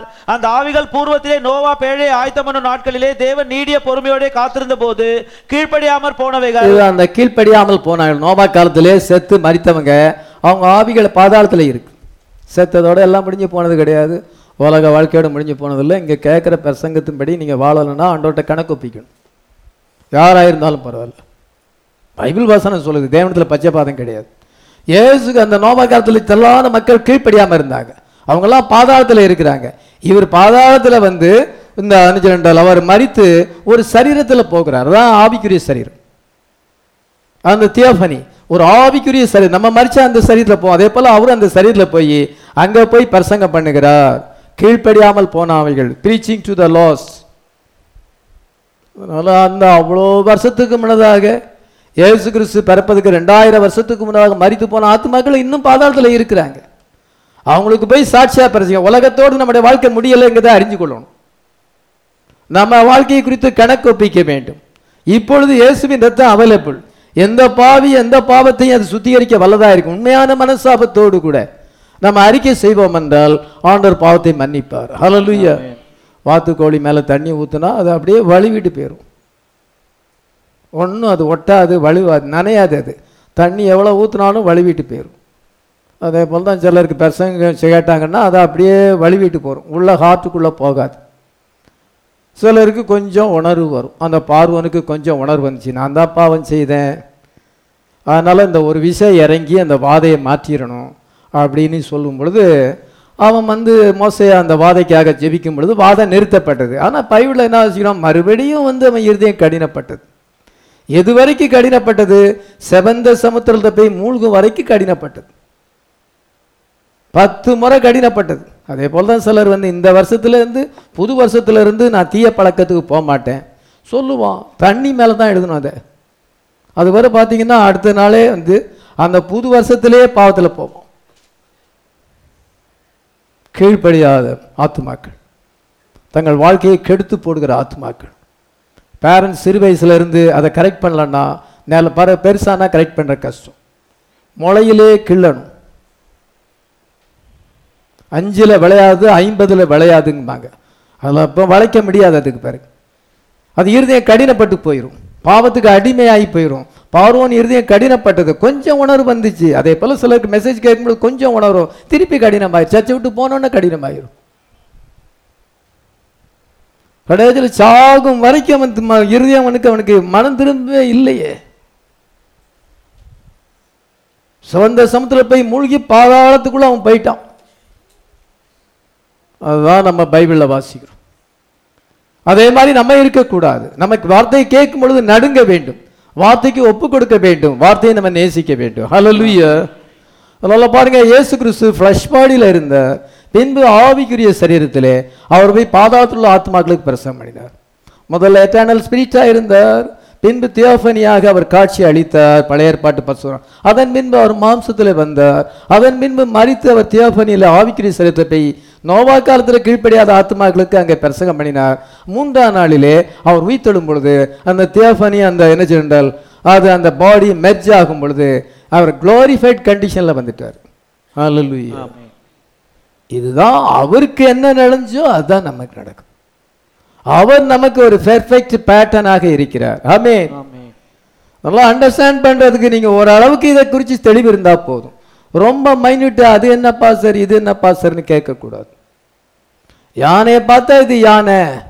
அது வந்து அது எப்படி த- இந்த காலை தடை பார்த்து இது தூணு மாதிரி இருக்குது. அப்படி அந்த காதை தடவி பார்த்து சொலவு மாதிரி இருக்குது. அது என்ன இது என்னன்னு கேட்கக்கூடாது. நமக்கு ஓரளவு நமக்கு அண்டர்ஸ்டாண்டிங் வேணும். ஆமென். நம்முடைய நித்திய வாழ்க்கையை குறித்து அண்டர்ஸ்டாண்டிங் வேணும். ஹalleluya அந்த ஒரு ஹியூமன் பாடியாக தான் அது இருக்கிறது. நம்ம தியாபனி ஒரு ஹியூமன் பாடியாக தான் இருக்கிறது. அதனால் டசின் ஈட் டசின் ட்ரிங்க் நம்ம அந்த பாடி நமக்காக காத்திருக்கு. பரலோகத்திலே நித்தியமான வீடானது நமக்காக காத்திருக்கிறது. Amen. This house this temporary house இது ரொம்ப டெம்பரரி ஆனது மனுஷனுடைய ஆயுஷ் நாட்கள் எழுபது வருஷம். பலத்தின் மிகுதினால எண்பது வருஷமாக தான் அது இருக்கிறார்கள் அதனுடைய மேன்மை வருத்தமும் சஞ்சலமே கர்த்தர் நமக்கு அவிதமான ஒரு பாடியை வைத்திருக்கிறார். ஆமென். அந்த பாடி இதே மாதிரி தான் இருக்கும். இதே அந்த வந்து இதே தோற்றத்தில் தான் இருந்தாலும் அது வந்து அழியாத சரீரம். Perfect body amen. ஒரு சின்ன டிஃபெக்ட் இருக்காது. அந்த சரீரத்தை ஒரு சின்ன குறை சொல்ல முடியாது. ஒருவேளை சிலருக்கு ஜெனிட்டிக்கலாக அங்கே உலகத்தில் பிறக்கும் பொழுது அங்கே கோளாறுகள் இருக்கலாம். ஹேண்டிகேப்டாக ஒரு வேளை இருக்கலாம். ஆனால் அங்கே யாரும் ஹேண்டிகேப்டாக இருக்க போகிறதில்ல ஹலலுய ஜெனிட்டிக்கல் இருக்கிறதான பிரச்சனை கூட அங்கே சரியாயிரும். அவிதமான ஒரு பாடி ஆண்டவர் நமக்கு வச்சிருக்கிறார். எத்தனை பேர் அந்த பாடியில் பிரவேசிக்கணும்னு நினைக்கிறோம்? ஆமேன் ஆனால் இந்த வாழ்க்கையை வாழ வேண்டியது அவசியமாக இருக்குது இதில் சக்ஸஸ் ஆனால் தான் இதில் பாஸ் ஆனா தான் அங்கே போக முடியும். இதுல இந்த வாழ்க்கையை சரியா செய்யலைன்னா அங்க போக முடியாது. ஆண்டவர் நம்ம டெஸ்ட் பண்ணி தான் ஏற்றுக்கொள்கிறார். ஆமென். இல்ல தேவன் வந்து எட்டர்னல் ஸ்பிரிட்டா இருக்கிறார். அவருக்குள்ள எல்லா விதமான திவ்ய சுவாபங்களும் இருக்கிறது. ஆமென். அவர் பின்பு தன்னை ஒரு ஏஞ்சலிக் பாடியில கொண்டு வர- வெளிப்படுகிறார். அந்த எட்டர்னல் ஸ்பிரிட் வந்து லோகாஸா வரும் பொழுது ஆவிக்குரிய சரீரத்தில் வரும் பொழுது இந்த உலகத்தை அவர் உண்டாக்கினார். ஆமென். எத்தனை கோடி வருஷம்னு நம்ம சொல்ல முடியாது பைபிளில் நம்ம கணக்கு கொடுக்கப்படலை நம்ம என்ன விசுவாசிக்கிறோம் என்றால் எல்லா முன்குறிக்கப்பட்ட ஆத்மாக்கள் ப்ரீ டெஸ்டினேட் சோலுக்கு தியாபனி இருக்கிறது amen amen. we understand that all predestinated seeds have a theophany, have a spiritual body. Hallelujah. இது பிசிக்கல் பாடி அது ஸ்பிரிச்சுவல் பாடி என் முன்குறிக்கப்பட்ட ஆத்மாக்களுக்கு அந்த தியாபனி பாடி இருக்கிறது. ஆமீன். ஆமென். இப்போ பேதுரு குறித்து பார்க்கும் பொழுது என்ன கவனிக்கிறோம் என்றால் பீட்டர்ஸ் அங்கே பீட்டருக்கு ஒரு ஏஞ்சல் இருக்கிறது என்று அந்த யூதர்கள் விசுவாசிக்கிறார். நம்மெல்லாம் அஞ்ஞானிகள் பல தெய்வங்களை கும்பிட்டவங்க பிள்ளைக்குட்டி இருக்கிற கடவுளை கும்பிட்டவங்க. இந்த சாமிக்கு பல குழந்தைகள்லாம் பிறந்திருக்கும் வித்தியாசமாக பிறந்திருக்கும். அந்த சாமிகளுக்கு பிள்ளைகள்லாம் வேசித்தனத்தில் தான் பிறந்திருக்கும். எல்லா பிள்ளைகளும் அப்படி தான் இருக்கும். அந்த மாதிரி தான் நம்ம வந்து தெய்வம் அல்லாத அசுத்த ஆவிகளை அந்த மனுஷனுடைய கற்பனைகளின்படி அவனுடைய அவனுடைய டூப்ளிகேட் பிரம் அந்த புராணத்தை நம்ம ஒரு காலத்தில் முன்னோர்கள் வழிபட்டாங்க. சிலர் ஏக்கே வழிபட்டிருக்கலாம். அவ்விதமாக தான் நம்ம இருந்தோம். இப்பொழுது நமக்கு ஆண்டவர் அண்டர்ஸ்டாண்டிங் கொடுத்துருக்கிறார். ஹலோ ஆனால் யூதர்கள் அப்படி அல்ல. யூதர்கள் வந்து காலாகாலமாக பரம்பரை பரம்பரையாக ஆபிரகாமில் இருந்து அவங்களுக்கு சத்தியம் நல்லா தெரியும். அவங்க திருத்துவத்தை நம்ப மாட்டாங்க. நம்ம பல தெய்வங்களை வழிபட்டதுனால நம்ம திருத்துவத்தை நம்புறோம். இந்த கிறிஸ்தவங்க திருத்துவத்தை நம்புவாங்க. ஆனா அவங்க திருத்துவத்தை நம்ப மாட்டாங்க. அவங்க தேவனாய் கத்தர் ஒருவரே கத்தர். ஹalleluya. அதாவது இங்கே வந்தவங்கள அறியாமையின் காலத்தில் தேவன் காணாதாரு போல இருந்தார். இப்பொழுது ஆப்ரஹாமுடைய ஃபெய்த் நமக்கு வந்திருக்கிறது. ஹalleluya அந்த இஸ்ரேல் ஜனங்களுக்கு கொடுத்த ஃபெய்த் நமக்கு வந்திருக்கிறது. We believe in one God hallelujah. அதனால பல தெய்வங்களை வழிபடுறவங்க அஞ்ஞானிகள் இவங்கெல்லாம் அஞ்ஞானிகள் இன்னும் பேகனிஷத்துலாம் இருக்காங்க. கிறிஸ்டியன்ஸ் கிடையாது இவங்க. திருத்துவத்தை நம்புறவங்க கிறிஸ்தவங்க கிடையாது. அவங்க பேகன்ஸ் அஞ்ஞானிகள். ஆனா நம்ம ஒன் காட பிலீவ் யூதர்கள் ஒன் காட பிலீவ் பண்ணுவாங்க. Amen. அவன் ஒரு கடவுளை மூணு கூறா போட மாட்டான். தேவன் ஒருவரே. Amen. சுப்ரீம் ரெவலேஷன் வந்து தேவன் ஒருவரே. அவர் கத்தரா இயேசு கிறிஸ்து Amen. அவருடைய நாமம் கத்தரா இயேசு கிறிஸ்து வேற நாமமே கிடையாது உலகத்துல. மனுஷனுக்கு கொடுக்கப்பட்ட ஒன்லி நேம் வந்து லார்ட் ஜீசஸ் கிரைஸ்ட் ஹalleluya ஆனா பாருங்க இந்த கிறிஸ்தவங்களை பாருங்க எப்படி இருக்கிறாங்க? ரெண்டு நாமத்தையும் மூணு கடவுளையும் வச்சிருக்கிறாங்க. ரெண்டு நாமம் மூணு கடவுள் பல சாபனங்கள். நமக்கு சாபனங்களும் கிடையாது. ஹalleluya நமக்கு ஒன் ட்ரூத் தான் உண்டு. One God one name one faith amen. இதுதான் சரியான உபதேசம். பெருமையான பெரும்பான்மையான கிறிஸ்தவர்களை நம்ம வந்து அவர்களை கிறிஸ்தவர் என்று நம்ம சொல்வதற்கு வெக்கப்பட வேண்டும். அந்த ஜூஸ் பிலீவ் பண்ணாங்க. தேவபனி பாடி இருக்குன்னு பிலீவ் பண்ணாங்க. மற்றவங்களுக்கு எதுன்னு கேட்டால் ஒன்றுமே தெரியாது. பல்லவராஜ்யம் போகிறோம் செத்தா பல்லவராஜ்யம் போகிறோம் அப்படின்னு சொல்லுவாங்க. பொதுவாக சொல்ல தெரியுமே ஒழிய அந்த தியாபனி பாடிங்கிறது அவங்களுக்கு அந்த வெளிப்பாடு கிடையாது. ஆனால் யூதர்களுக்கு அந்த வெளிப்பாடு இருந்தது. யாராவது ராஜா அங்கே ஜேம்ஸ் யாக்கோபை கத்துடைய கர்த்தருடைய யாக்கோபை கொலை செய்தான். அப்பொழுது யூதர்கள் ரொம்ப சந்தோஷப்பட்டாங்க. அவனை இன்னும் யூதர்களை பிரியப்படுத்தும்படியாக பேதுரு பிரதான அப்போஸ்தலன் பிரதான அப்போஸ்தலனை கொலை செய்ய வேண்டும் என்று சிறைச்சாலையில் அடைத்து வைத்திருக்கிறார். அப்படி சிறைச்சாலையில் அடைத்திருக்கும் பொழுது சபையார் அவனுக்காக ஊக்கமாக ஜெபிக்கிறார்கள். ஹalleluya பீட்டர்ஸ் டெலிவரன்ஸுக்காக ஊக்கமாக ஜெபிக்கிறார்கள். Don't let him die in the hands of Herod ஏரோது கையினாலே அவனை மடிய விடாதையும். அந்த பேதுரு ஏரோது கையினாலே சாக வேண்டாம் என்று அவள் ஊக்கத்தோடு ஜெபிக்கிறார்கள். ராத்திரியிலே சபையார் எல்லாரும் அவனுக்காக ஜெபிக்கும் பொழுது இதோ பேதுரு அங்க வந்துட்டார். Amen. கர்த்தருடைய தூதனானவர் வந்தார். God's angelic body God's theophany body வெளிச்சம் பிரகாசித்தது அல்லது கர்த்தருடைய தூதனானவர் வந்தார். பேதுருவை தட்டி எழுப்புகிறார். எழும்பு. ட்ரெஸ்ஸை மாட்டிக்க பெல்ட்டை போட்டுக்க பாதரட்சி அணிந்து கொண்டு வா. வா என் பின்னால வா. கதவுலாம் தானா திறக்குது. மெயின் அந்த ஸ்ட்ரீட்டில் வந்த உடனே மெயின் கேட் திறக்குது ஸ்ட்ரீட்டில் வந்த உடனே விட்டுட்டு அவர் போயிட்டார். அப்பியர் அண்ட் டிஸ்அப்பியர் அதான் தியோஃபனி பாடி. உங்களை கத்துறது ஒரு தியப்பானி பாடியில் ஏஞ்சலாக வந்து the angel of the Lord அங்கே வந்து சிறைச்சாலையிலிருந்து அவனை விடுவிக்கப்படுது. இப்பொழுது நேராக ஜாம் பண்ணி இருக்க வீட்டில் வந்து கதவை தட்டுறான். கதவை தட்டும் பொழுது ரோதை என்கிற பெண்ங்க கேட்கிறா அது பேதுருவின் சத்தமா இருக்குது. கதவை திறங்க கதவை திறங்கன்னு சொல்லும் பொழுது அந்த சத்தத்தை கேட்கும் பொழுது ஃபெமிலியர் வாய்ஸ் அது பீட்டர்ஸ் வாய்ஸ் Amen. பேதுரு வந்துட்டார் ஆண்டவர் நம்ம ஜெபத்தை கேட்டுட்டார். அப்படின்னு சொல்லும் பொழுது அவங்க என்ன சொல்றாங்க? அப்போ சொல்ல பன்னிரெண்டாயிரம் பதினாலு பதினஞ்சு. அவள் பேதுருவின் சத்தத்தை அறிந்து சந்தோஷத்தினால் கதவை திறவாமல் உள்ளே ஓடி பேதுரு வாசலுக்கு முன்னே நிற்கிறார் என்று அறிவித்தால் அவர்கள் நீ பிதற்றுகிறாய் என்றார்கள். அவளோ அவர்தான் என்று உறுதியாய் சாதித்தாள் அப்பொழுது அவர்கள் அவருடைய தூதனா இருக்கலாம் என்றார் பேதுரு வந்து விட்டார் நம்ம ஜெபத்தை கேட்டுட்டார். ஆண்டவர் விடுதலை ஆக்கிட்டார். அப்படின்னு சொல்லும் பொழுது சந்தோஷத்துல என்ன செய்யணும்? ஓடல. பெரிய சந்தோஷம் அந்த பெண்ணுக்கு. அவர் ஒரு இளம் பெண்.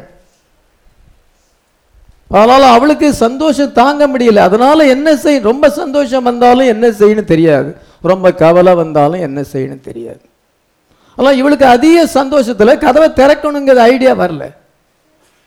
எல்லாத்தையும் போயிட்டு பேதர் வந்து விட்டார் வந்துட்டார் சொல்லும் பொழுது நீ பிதற்றுகிறாய்.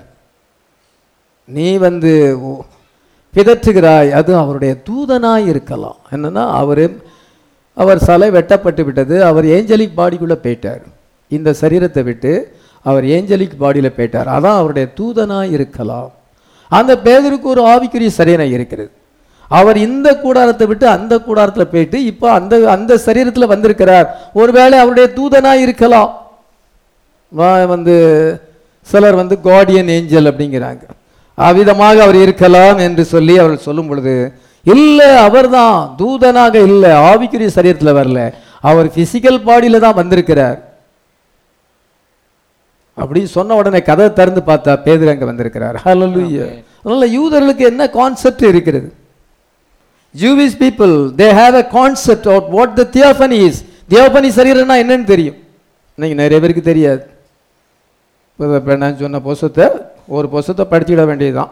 தேவனை அணுகும் முறை அது இப்போ தான் வந்திருக்கு. அதனால் அதை படிச்சுட வேண்டியதுதான். அதில் அந்த புஸ்தகம் முழுசும் படிக்கிறதுக்கு அவருக்கு டயர்ட் ஆயிரும். அந்த பாஸ்டருக்கு அதனால் அவர் ஒரு பத்து பக்கத்தை படிப்பார். பத்து பக்கத்தை படித்து பத்து பக்கம் பெருசம் பண்ணிட்டு இது பார்ட் ஒன்று நான் இதை வந்து படிப்படியாக இன்னும் சொல்ல விரும்புகிறேன் ஏன்னா முழு புஸ்தத்தையும் படித்து அதை சுருக்கி சொல்லறதுக்கு டைம் நிறையாகும் மூளை நிறைய ஒர்க் பண்ணணும்ல. அதெல்லாம் வந்து சோம்பல்தனம். அதெல்லாம் பத்து பக்கத்தை படிச்சுக்கிட்டு அப்படி அதை ஒரு மூணு பர்சமாக பண்ணுறது அதே போல தான் நிறைய பாஸ்டர் அப்படி தான் அந்த புஸ்தத்தை படித்து முழுசும் படிக்க மாட்டாங்க. அவங்களுக்கு அதுக்குள்ளே அவ்வளோ பிரயாசப்பட அவங்களால முடியாது.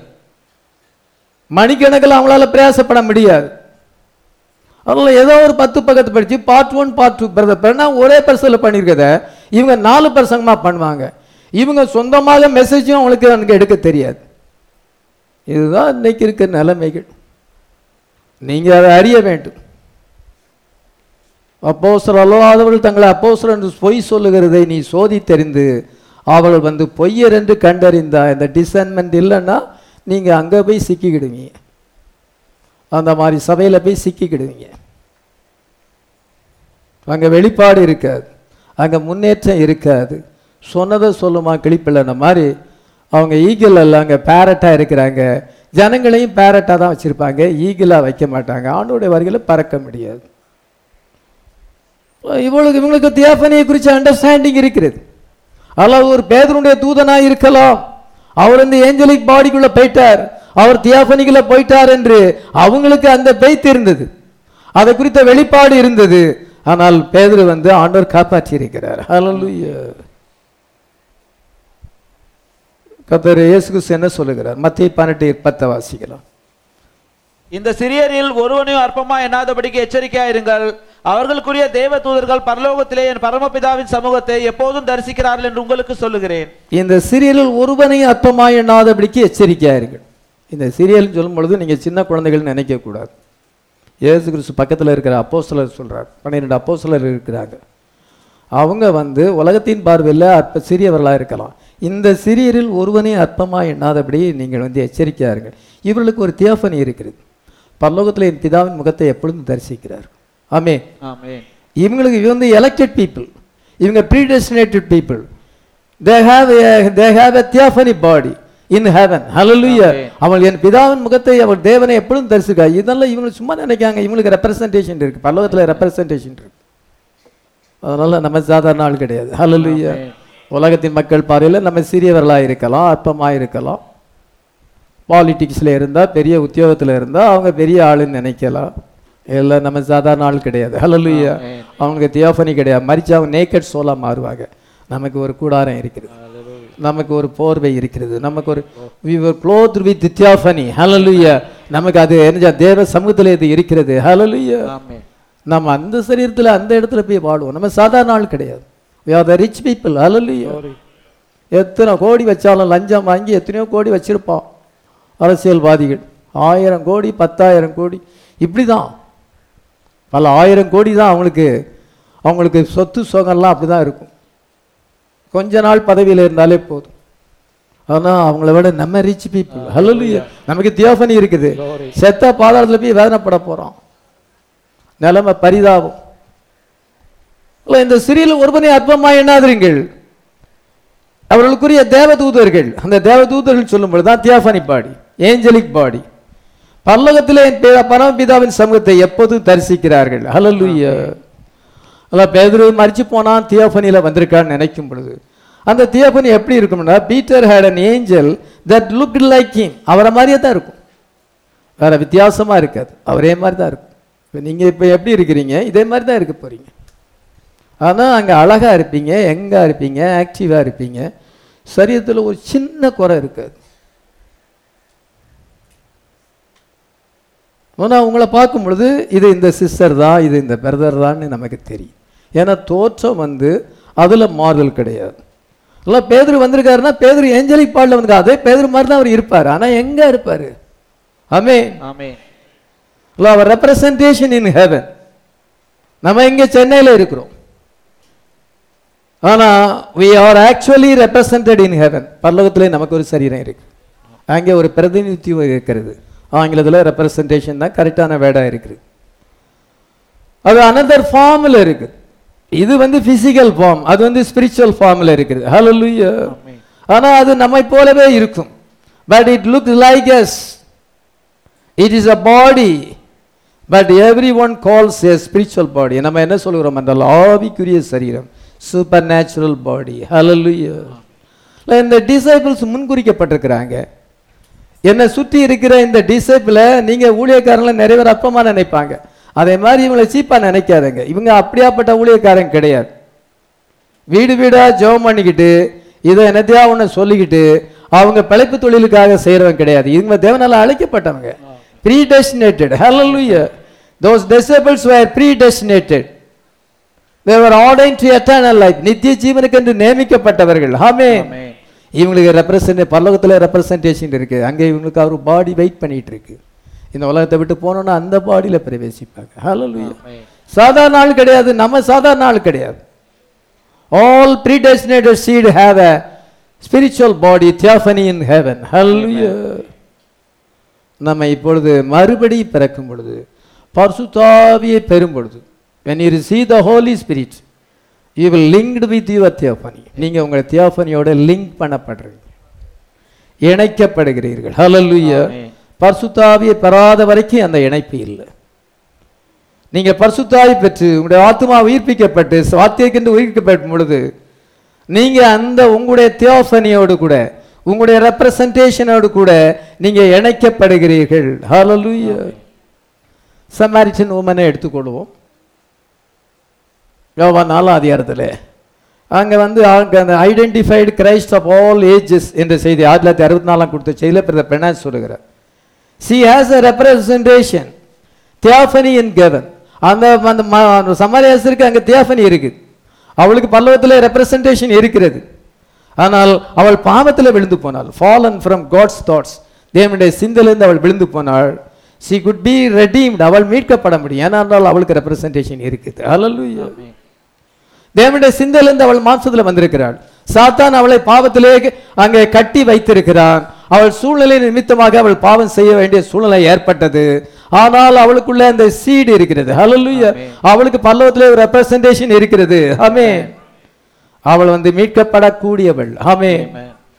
She had representation in heaven என்று சொல்லுகிறார். ஓ, வேதபாடு பரிசெயர் அவரை பார்த்து இவர் பெயல்சபுன்னு சொன்னாங்க. இவர் வந்து பெயல்சபுல் குறி சொல்லுகிற ஆவியை உடையவர் என்று சொன்னாங்க. அவங்களுக்கு ரெப்ரசன்டேஷன் இல்லை. அவங்க செத்தா அவங்களுடைய சோல் நேக்கடாக தான் இருக்கும். அவங்க தங்களை க்ளோத் பண்ணதுக்கு தியோபனி பாடி இல்லை.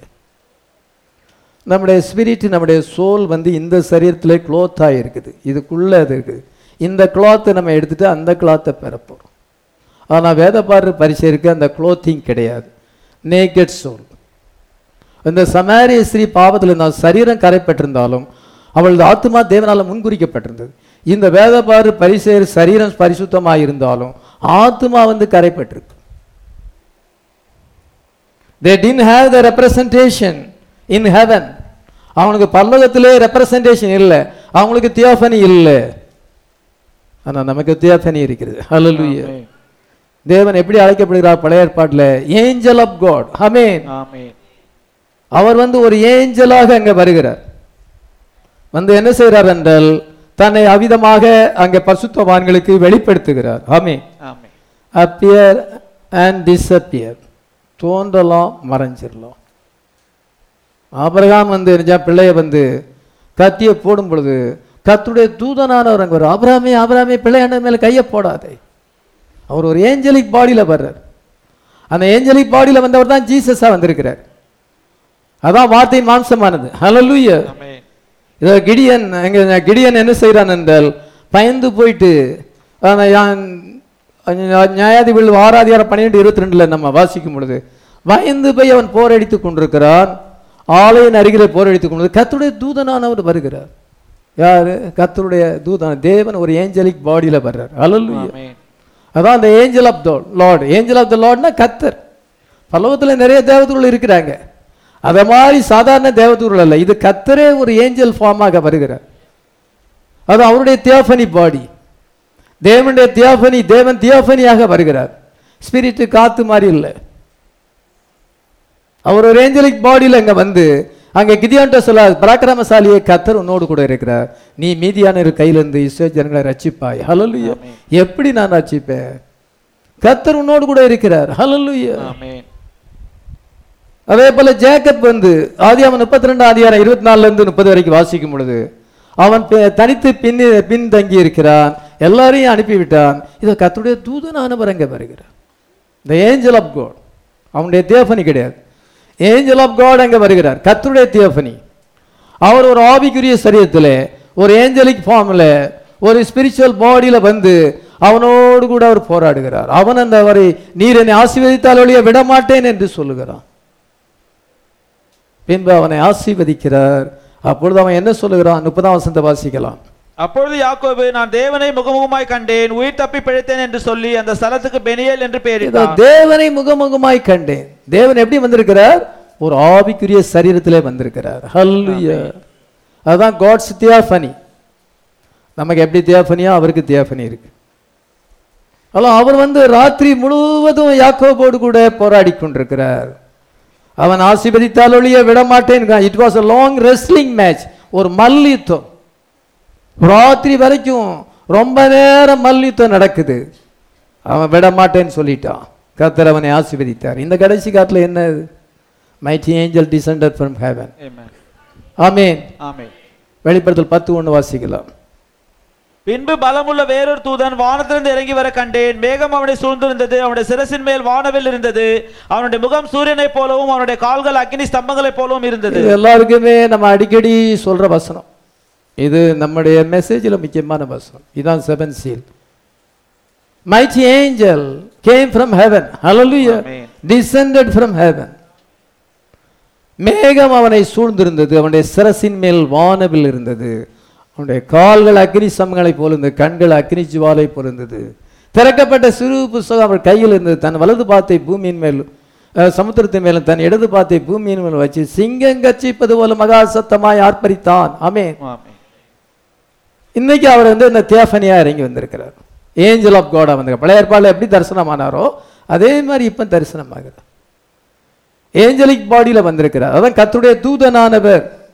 The might mighty angel was none other than the Lord Jesus Christ இயேசு கிறிஸ்துவை தவிர வேற யாரும் கிடையாது ஏனென்றால் மேகம் இருக்கிறது மேக ஸ்தம்பம் இங்கே இருக்கு அங்கே அவருடைய பில்லர் ஆஃப் ஃபயர் கண்கள் அக்கினி ஜுவாலையாக இருக்கிறது ஹலோ பைபிளிக்கல் டெர்மினாலஜி படி அவர் ஏஞ்சல் ஆஃப் காட்னு அழைக்கப்படுறார் அவர் யாரு Lord Jesus Christ Amen.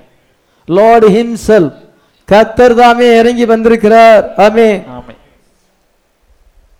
இதோ மற்ற தூதர்களை போல அல்ல. இது வந்து ஏஞ்சல் ஆஃப் காட்.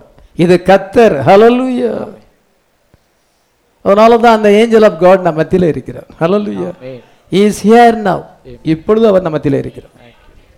பிரைட் நம்ம வார்த்தையை விசுவாசிப்பதனால முத்திரைகளை நம்ம விசுவாசிப்பதனால அவர் நம்ம மத்தியில இருக்கிறார்.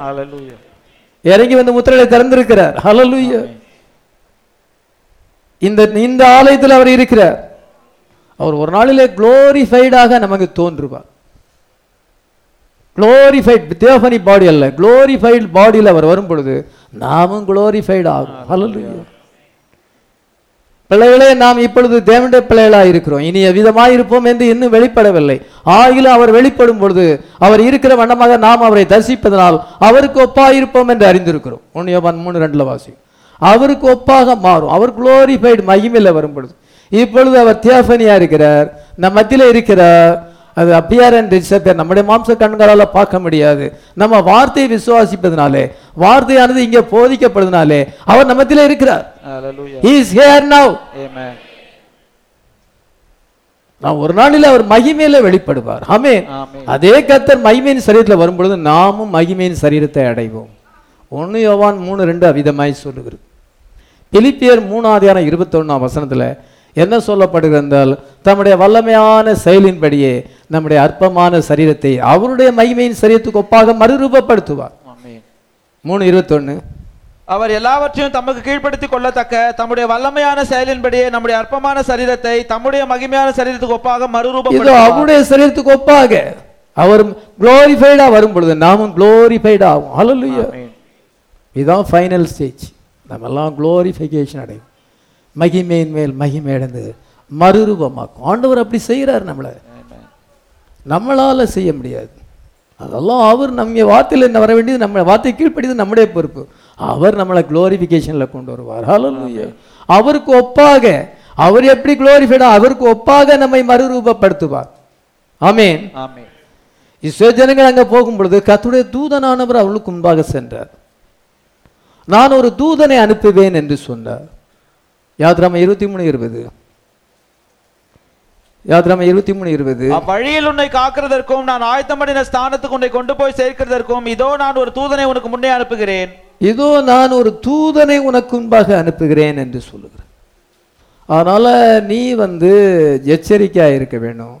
நீ கீழ்ப்படியாம போனா உன்னுடைய பாவங்களை அவர் மன்னிக்க மாட்டார் அப்படின்னு சொல்லி அவர் தொடர்ந்து வாசிக்கலாம். அவர் சமூகத்தில் எச்சரிக்கையா இருந்த ஒரு வாக்குக்கு செவி கொடு. அவரை கோபப்படுத்தாதே. உங்கள் துரோகங்களை அவர் பொறுப்பதில்லை. என் நாமம் அவர் உள்ளத்தில் இருக்கிறது. இதோ அவனுடைய துரோகங்களை அவர் பொறுப்பதில்லை. ஆங்கில பைபிள் என்ன எழுதியிருக்கிறது என்றால் for he will not pardon your transgression for he will not pardon your transgression உங்களுடைய பாவங்களை அவர் மன்னிப்பதில்லை. அறிந்திருந்து பாவம் செய்தால் மன்னிப்பதில்லை. அதனால நீங்க வந்து அவருக்கு கீழ்ப்படியணும். அவர் உன்னுடைய வியாதியெல்லாம் நீக்குவார். உன் அப்பத்தை ஆசீர்வதிப்பார். உன் சத்துருக்கு அவர் சத்துருவாய் இருப்பார் உன் சத்துருக்கள் எல்லாம் உனக்குன்பாக துரத்தி விடுவார். இது அந்த தூதனானவர் யாரு? அது சாதாரண ஏஞ்சல் அல்ல. லார்ட் ஹிம்செல்ஃப் ஹalleluya ஏனென்றால் பாவத்தை மன்னிப்பதற்கு இயேசு கிறிஸ்து மாத்திரம்தான் முடியும் லூக்கா ஏழாயிரம் நாற்பத்தெட்டு நாற்பத்தொம்பதுல அந்த இஸ்திரியை பா அந்த கால்களை கழுவின இஸ்திரியை பார்த்து சொல்ல உன் இஸ்திரியே உன் பாவம் மன்னிக்கப்பட்டது. அப்பொழுது அந்த ப- சீமோன் மற்றும் பரிசெயலாம் பாவத்தை மன்னிக்கிறதுக்கு இவர் கடவுளாங்கிறாங்க. நீங்கள் ரோமன் கத்தோலிக்க சாமியார்கிட்ட போய் பாவத்தை அறிக்கை செய்கிறாங்க யாருக்காவது நம்ம துரோகம் பண்ணால் ஆண்டோர்டையும் மன்னிப்பு கேட்கணும் அந்த நபர்கிட்டையுமே மன்னிப்பு கேட்கணும். நம்ம யாருக்கும் விரோதமாக தப்பு செய்யல கத்தருக்கு விரோதமாக நம்ம ஆத்மாவை நம்மளே கெடுத்துக்கிட்டால் ஆண்டவர்கிட்ட தான் அறிக்கை பண்ணணும். இந்த மனுஷன்கிட்ட போய் அறிக்கை பண்ண வேண்டாம் பாசத்தை வந்து அறிக்கை பண்ண வேண்டாம். பாசருக்கு விரோதமாக பேசுனீங்கன்னா ஏதாவது செஞ்சீங்கன்னா பாசத்தை வந்து அறிக்கை பண்ணுங்க. அவர் பாசத்தை போயிட்டு நம்ம தப்பை எப்படி அறிக்கை பண்ணுறது அவர் கடவுளா பாசரு. சாமியார் கடவுளா எவ்வளோ ஒரு ரோமன் கத்தோலிக்க உபதேசம் எவ்வளோ பைபிளுக்கு விரோதமான உபதேசம். பாவங்களை மன்னிக்கிறதுக்கு ஏ தேவன் ஒருவருக்கு தான் முடியும்.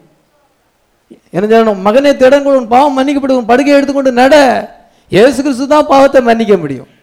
இதோ பாவம் பாவங்கள் மன்னிக்க அந்த யூதர்களுக்கு அவ்விதமான வெளிப்பாடு இருந்து தே மனுஷனுக்கு பாவத்தை மன்னிக்கக்கூடிய பவர் கிடையாது. ஆண்டவர் ஒருத்தருக்கு தான் பாவத்தை மன்னிக்க முடியும். அதனால இயேசு தேவனாய் இருக்கிறார். தே மாம்சத்தில் வெளிப்பட்ட தேவன் என்பதே அவர்களுக்கு அந்த வெளிப்பாடு இல்லை. They don't have the revelation that is God made flesh God in the form of human flesh அவர் வந்து மா அந்த வந்திருக்கிறார். அந்த கத்தருடைய தூதனானவர் அந்த மெல்கி சிதேக்கு இது ஆவியா இருந்த கத்தர் இப்பொழுது மாம்சத்தில் வந்திருக்கிற அந்த வெளிப்பாடு இல்லாதனால அவரை ஒரு மனுஷனா நினைச்சனால அப்படி சொன்னாங்க. அதில் பாசத்தை போய் பாவ அறிக்கை செய்கிறது ரைட்டா பாசத்தை பாவ அறிக்கை செய்யக்கூடாது.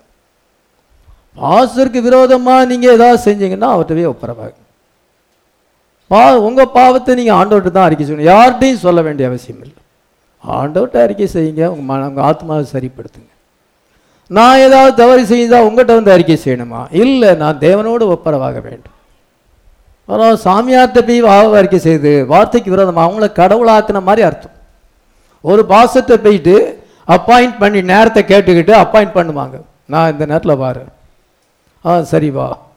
அங்கே போயிட்டு பாவத்தெல்லாம் அறிக்கை பண்ணுறது நான் வேசித்தனம் பண்ணேன் நான் குடித்தேன் அதை செய்தேன். இதெல்லாம் சொல்கிறது பாசிட்டிவா? சாமியார்கிட்ட போயிட்டு அங்கே ஒரு செல் இருக்கும் ஒரு ஓட்டர் இருக்கும். அதில் வந்து அவர் உள்ளே இருப்பார். டிக்கெட் கவுண்டர் மாதிரி. இவங்க இங்கேருந்து அங்கே சொல்லுவாங்க. அதெல்லாம் எவ்வளோ அது தேவ தூசணமாக இருக்கிறது அப்போ அந்த சாமியார் காட் ஆகிறாரு இந்த பாஸ்டர் காட் ஆகிறார். பாவத்தை மன்னிச்சிட்டேன்னு சொன்னா அவர் காட் ஆயிருந்தார் ஏ தேவன் இயேசு கிறிஸ்து தான் காட் ஆமென். அவருக்கு தான் பாவத்தை மன்னிக்க அதிகாரம் உண்டு. எந்த மனுஷனுக்கு அதிகாரம் கிடையாது. எந்த மனுஷனிடத்துல போயிட்டு நம்முடைய பர்சனல் லைஃப்பை கொண்டு சொல்ல வேண்டிய அவசியம் இல்லை. தேவனுக்கு உங்களுக்கு உரிய காரியம். அது உங்களுக்கும் ஆண்டவருக்குள்ள தொடர்பு அது. யூத ஜனங்களுக்கு அந்த வெளிப்பாடு இருந்தது. இப்போ வந்து பிசாசு என்ன பண்ணிட்டான்னா இந்த பாசர்களுக்கு பாவத்தை மன்னிக்க அதிகாரம் உண்டு சொல்லி அவன் சொந்த உபதேசம். அது தேவ தூசணம் அது மனுஷனை காடாக மாற்றுவது. எப்படி இருக்கு பாருங்க. நம்ம ஜாக்கிரதையா இருக்க வேண்டும். இப்போ கர்த்தர் ஒருவரே நம்முடைய பாவத்தை மன்னிக்க முடியும். அதனால அதனால அவர் என்ன சென்றால் அவர் தகத்துடைய தூதனானவர் தேவனாக இருக்கிறார். அது உங்களுடைய பாவங்களே அவர் நீங்க துரோகங்களை மன்னிக்க மாட்டார். நீங்க ரொம்ப கீழ்ப்படியாம போனா நீங்க மனப்பூர்வமாவே இஷ்டமா போனீங்கன்னா மன்னிக்க மாட்டார். அப்படின்னா அவர் யாரு? கத்தர். ஆமென். ஆதியாம இருபத்தி நாலாம் அதிகாரம் ஏழாம் வசனத்தில் ஆபிரகாம் அந்த எலியேசருக்கு என்ன சொல்லுகிறான் நீ என்னுடைய மகனுக்கு போயிட்டு ஒரு மணவாட்டியை கொண்டு வர வேண்டும். எப்படி அந்த பெண் என் முன்னால வரமாட்டேன்னுச்சுன்னா மாப்பிள்ளையை பார்க்காம நான் எப்படி சம்மதிக்கிறது? நீங்க சொல்றது எப்படி நான் நம்புறது? நாங்க எங்க பெண்ணை அனுப்ப மாட்டேன்னு சொன்னா நான் என்ன செய்வேன்? கத்துடைய தூதனானவர் உன் கூட வருவார். ஆமென் அந்த ஏழாம் வசத்திலே போடுங்க நாங்க கத்துடைய தூதனானவர் வருவார். என் குமாரனுக்கு ஒரு பெண்ணை கொண்டு வரும்படிக்கு தம்முடைய தூதனை உனக்கு முன்பாக அனுப்புவார். Amen. he shall send his angel before thee. அது சாதாரண ஏஞ்சல் அல்ல. அது கர்த்தருடைய கத்தர் ஹalleluya Amen. god in theophany. Hallelujah. Amen the angel of angel of will angel of god will identify the bride அவருக்கு தெரியும் யார் அந்த பிரைடுன்னு தெரியும் அவர் அடையாளப்படுத்தி காமிப்பார் உன்ட்ட கொண்டு நிறுத்துவார் hallelujah so angel of the lord is nothing but the lord himself அவர் யார் என்றால் கத்தரை தவிர வேற யாரும் இல்லை god in a theophany a body called theophany ஆவிக்குரிய சரீரத்திலே அங்கே இருந்தார் appear and disappear amen ஆமென் வெளிப்படுத்தல் அஞ்சாம் அதிகாரம் அஞ்சாம் வாசிக்கலாம் வெளிப்படுத்தல் அஞ்சாம் அதிகாரம் அஞ்சாம் வசனம். அப்பொழுது மூப்பரில் ஒருவன் என்னை நோக்கி நீ அழ வேண்டாம். இதோ யூதா கோத்திரத்து சிங்கமும் தாவீதின் வேறுமானவர் புஸ்தகத்தை திறக்கவும் அதன் ஏழு முத்திரையில் உடைக்கவும் ஜெயம் கொண்டிருக்கிறார் என்றான். அந்த சிங்காசன வீட்டுகளுடைய வலது கரத்திலே உள்ளும் புறம்பும் எழுதப்பட்டு ஏழு முத்திரைகளால் முத்திரிக்கப்பட்ட புஸ்தகம் இருக்கிறது. வானத்திலாது பூமியிலாது பூமியின் கீழாது ஒரு மனுஷன் அதை வந்து திறக்கவும் அதை பார்க்கவும் கூடாதிருந்தது.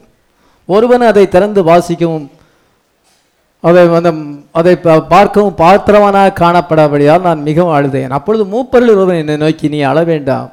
இதோ யூதாக்கோத்து சிங்கமும் தாவீதின் வேறுமானவர் புஸ்தகத்தை திறக்கவும் அந்த ஏழு முத்திரையும் உடைக்கவும் ஜெயம் கொண்டிருக்கிறார் என்றான். ஆமென். மூப்பர்களில் ஒருவன். அங்க எத்தனை மூப்பர்கள் இருக்கிறாங்க? இருபத்தி நாலு மூப்பர்கள் இருக்கிறாங்க. நாலாவது இடம் நாலாம் வசனம். அந்த சிங்காசனத்தை சூழ இருபத்தி நான்கு சிங்காசனங்கள் இருந்தன. இருபத்தி நான்கு மூப்பர்கள் வெண்வஸ்திரம் தரித்து தங்கள் சிரசுகளில் பொன்முடி சூடி அந்த சிங்காசனம் மேல் உட்கார்ந்து இருபத்தி நான்கு சிங்காசனங்கள் இருக்குது. இருபத்தி நாலு மூப்பர்கள் வெண்வசனம் தத்தி தங்கள் சிர- சிரசில் பொன்முடி சூடி அந்த சிங்காசனம் உட்கார்ந்திருக்க கண்டேன் கத்தர் இயேசு கிறிஸ்து அங்கே சிங்காசனம் இருக்கிறார். அவரை சுற்றி இருபத்தி நாலு சிங்காசனங்கள் போடப்பட்டிருக்கு. இருபத்தி நாலு மூப்பர்கள் டுவெண்ட்டி ஃபோர் எல்டர்ஸ் அவங்க அந்த பொற்கிரீடம் சூடி வெண்வஸ்திரம் தரித்து அந்த சிங்காசனம் உட்கார்ந்துருக்கிறாங்க. அவங்க யாருன்னு பிரதர் பிரணான் சொல்லுகிறார் என்றால் twenty four twelve plus twelve twenty four twelve patriarchs and twelve apostle என்று சொல்லுகிறார். ரெவலேஷன் சாப்டர் ஃபோரில் சொல்லுகிறார். Now how many was they twenty and four twenty four elders that right oh my who was the twelve apostle and the twelve tribes of Israel the twelve patriarchs Branham அதுக்கு என்ன விளக்கம் கொடுக்கிறார்? பனிரெண்டு அப்போசலர்கள் பனிரெண்டு முற்பிதாக்கள். பழைய ஏற்பாடில் பனிரெண்டு முற்பிதாக்கள் புதிய ஏற்பாடில் பன்னிரெண்டு அப்போசலர்கள் அதான் இருபத்தி நாலு முப்பர்கள். அதில் யார் இருக்கா? இப்போ பிரணாம் இருக்கிறாரா? இல்லை. அவர் ஏழு ஏழு சபையின் ஏழாவது சபையின் தூதன்.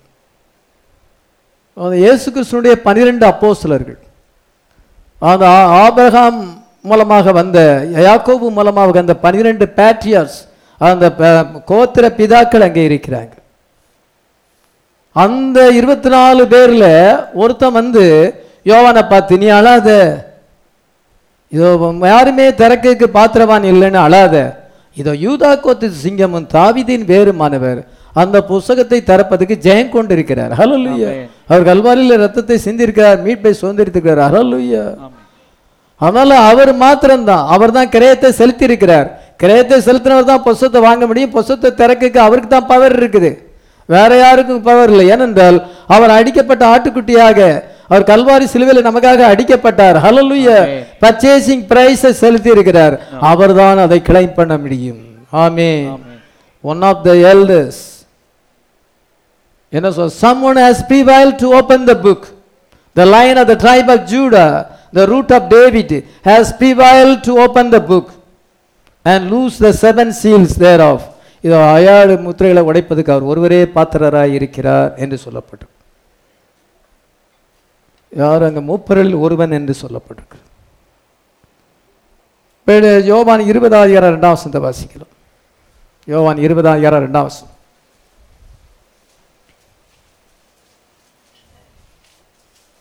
உடனே அவள் ஓடி சீமோன் ரைட் சரி வாசிக்கலாம். சீமோன் பேதுருடத்தில் இயேசுக்கு அன்பாய்ந்த மற்ற சேஷரிடத்தில் போய் கர்த்தரை கல்லையிலிருந்து எடுத்துக்கொண்டு போய்விட்டார்கள். அவரை வைத்த இடம் எங்களுக்கு தெரியவில்லை என்றால் கத்தரை கல்லறை விட்டு எடுத்துக்கொண்டு போய் விட்டார்கள் எங்களுக்கு வைத்த இடம் தெரியவில்லை. மகதலேனா மரியாள் போயிட்டு யார்கிட்ட சொல்றா? சீமான் பேரிடத்திலும் இயேசுக்கு அன்பாயிருந்த மற்ற சீசன் இடத்திலும். சீமோன் பேதர் இன்னொரு சீசன் பேர் போடல. சீமோன் பேதர் போர் பேர் போட்டிருக்கு. ஆனா இன்னொரு சீசனுடைய பேர் போடல. மற்ற சீசன் இயேசுக்கு அன்பாயிருந்த மற்ற சீசன் என்று எழுதப்பட்டிருக்குது. அதே மாதிரி தான் எப்பவுமே எழுதியிருக்கு. மூணாம் வசந்த வாசி யோவான் இருபது மூணு வாசிக்கலாம். அப்- அப்பொழுது பேதுருவும் மற்ற சீஷனும் கல்லறையிடத்துக்கு போகும்படி புறப்பட்டு இருவரும் ஒருமித்து ஓடினார்கள். இது ரெண்டு பேர் பேதருவும் மற்ற சீசன் அந்த சீசன் பேர் எழுதல. மற்ற சீசன் அந்த அதர் டிசைபிள்னு எழுதியிருக்கு. ரெண்டு முறை எழுதியிருக்கா? அதுக்கு பிறகு இன்னொரு முறையும் எழுதியிருக்கு. நாலாம் வசந்த வாசிக்கலாம். பேதுருவை பார்க்கலும் மற்ற சீஷன் துரிதமாய் ஓடி முந்தி கல்லறிடத்தில் வந்து இது பேதுரு போயிட்டு இருக்கான் இவன் அதை விட ஸ்பீடா போறான். முந்தி ஓடி கல்லறையை பார்க்கறான். அப்படி இருக்கும்போது அந்த மற்ற சீசன் போட்டிருக்காங்க. பேதுரு பேர் மென்ஷன் ஆகுது. இந்த சீசன் பேர் மென்ஷன் ஆகல. மற்ற சீசன் அதர் டிசைபிள் போட்டிருக்கு. இயேசுக்கு அன்பா இருந்த சீசன் என்று போட்டிருக்குது. அதுக்கு பிறகு எட்டாம் வசந்த வாசிக்கலாம். முந்தி கல்லறிடத்திற்கு வந்த மற்ற சீசனும் பாருங்க அதுலயும் மற்ற சீசன் எதுலயும் பேரை கொடுக்கல. ரொம்ப ஜாக்கிரதையா இருக்குது இங்க பேர் எழுதல. மற்ற சீசன் அந்த சீசன் யாரு? Who is the other disciple அங்க பேர் எழுதல. பேதரு பேர் எழுதியிருக்கு. அதன் மீது நீங்க வேதத்தில் வாசிக்கும் பொழுது யோவான் இருபத்தொன்னு இருபதை வாசிக்கலாம். யோவான் இருபத்தொன்னு இருபது. பேதுரு திரும்பி பார்த்து இயேசுவுக்கு அன்பா இருந்தவனும் ராப்போஜன பண்ணுகையில் அவர் மார்பிலே சாய்ந்து ஆண்டவரே உம்மை காட்டிக் கொடுக்கிறவன் யார் என்று கேட்டவனுமாகிய சீஷன் பின்னே பேதுரு திரும்பி பார்க்கல அங்க வந்து ஒரு சீசன் வருகிறான். அவன் இயேசுக்கு அன்பா இருந்த சீசன் the disciple whom D- Jesus loved. அவன் இயேசுவை நேசித்தான்ல. இயேசு அவனை நேசித்தார். ஹalleluya ஆமென். நீங்க அவரை நேசிக்கிறது விசேஷம் கிடையாது. அவர் நம்ம நேசிப்பது. நம்முடைய மணவாளன் நம்மை நேசிப்பது தான் முக்கியம். நம்ம அவரை நேசிப்பது முக்கியம் இல்லை. அல்ல இயேசுவுக்கு அன்பா இருந்த சீசன் இயேசு அவனை நேசித்தார். ஆமென். இன்னைக்கு இயேசு உங்களை நேசிக்கிறார். ஹalleluya உங்களை முன்குறித்தார் உங்களை அழைத்தார் உங்களுக்கு நித்திய ஜீவனை கொடுத்தார் உங்களுக்காக ராஜ்யத்தை ஆயத்தம் பண்ணி இருக்கிறார் உங்களுக்கு தியோபனி குளோரிஃபைட் பாடி எல்லாமே ஆயத்தம் பண்ணி இருக்கிறார் ஹalleluya ஏனென்றால் இயேசு என்னை நேசித்தார். நான் பதிலுக்கு அந்த அன்பை செலுத்துறேனே ஒழிய இந்த மனைவியினுடைய அன்பு விசேஷம் இல்லை கணவனுடைய அன்பு தான் விசேஷம். நம்முடைய மணவாளன் நம்ம மேலே பிரியமாக இருக்கிறார். தட்ஸ் கிரேட் அலல்வியா அல்ல இயேசுவுக்கு அன்பாக இருந்த சீசன் அவருடைய மார்பிலே சாய்ந்து கொண்டு உம்மை காட்டி கொடுக்குறோம் யார் என்று கேட்டானே அந்த சீசன் தான் அப்படின்னு அவன் பேர ஏன் சொன்னான் பேர சொல்லலை.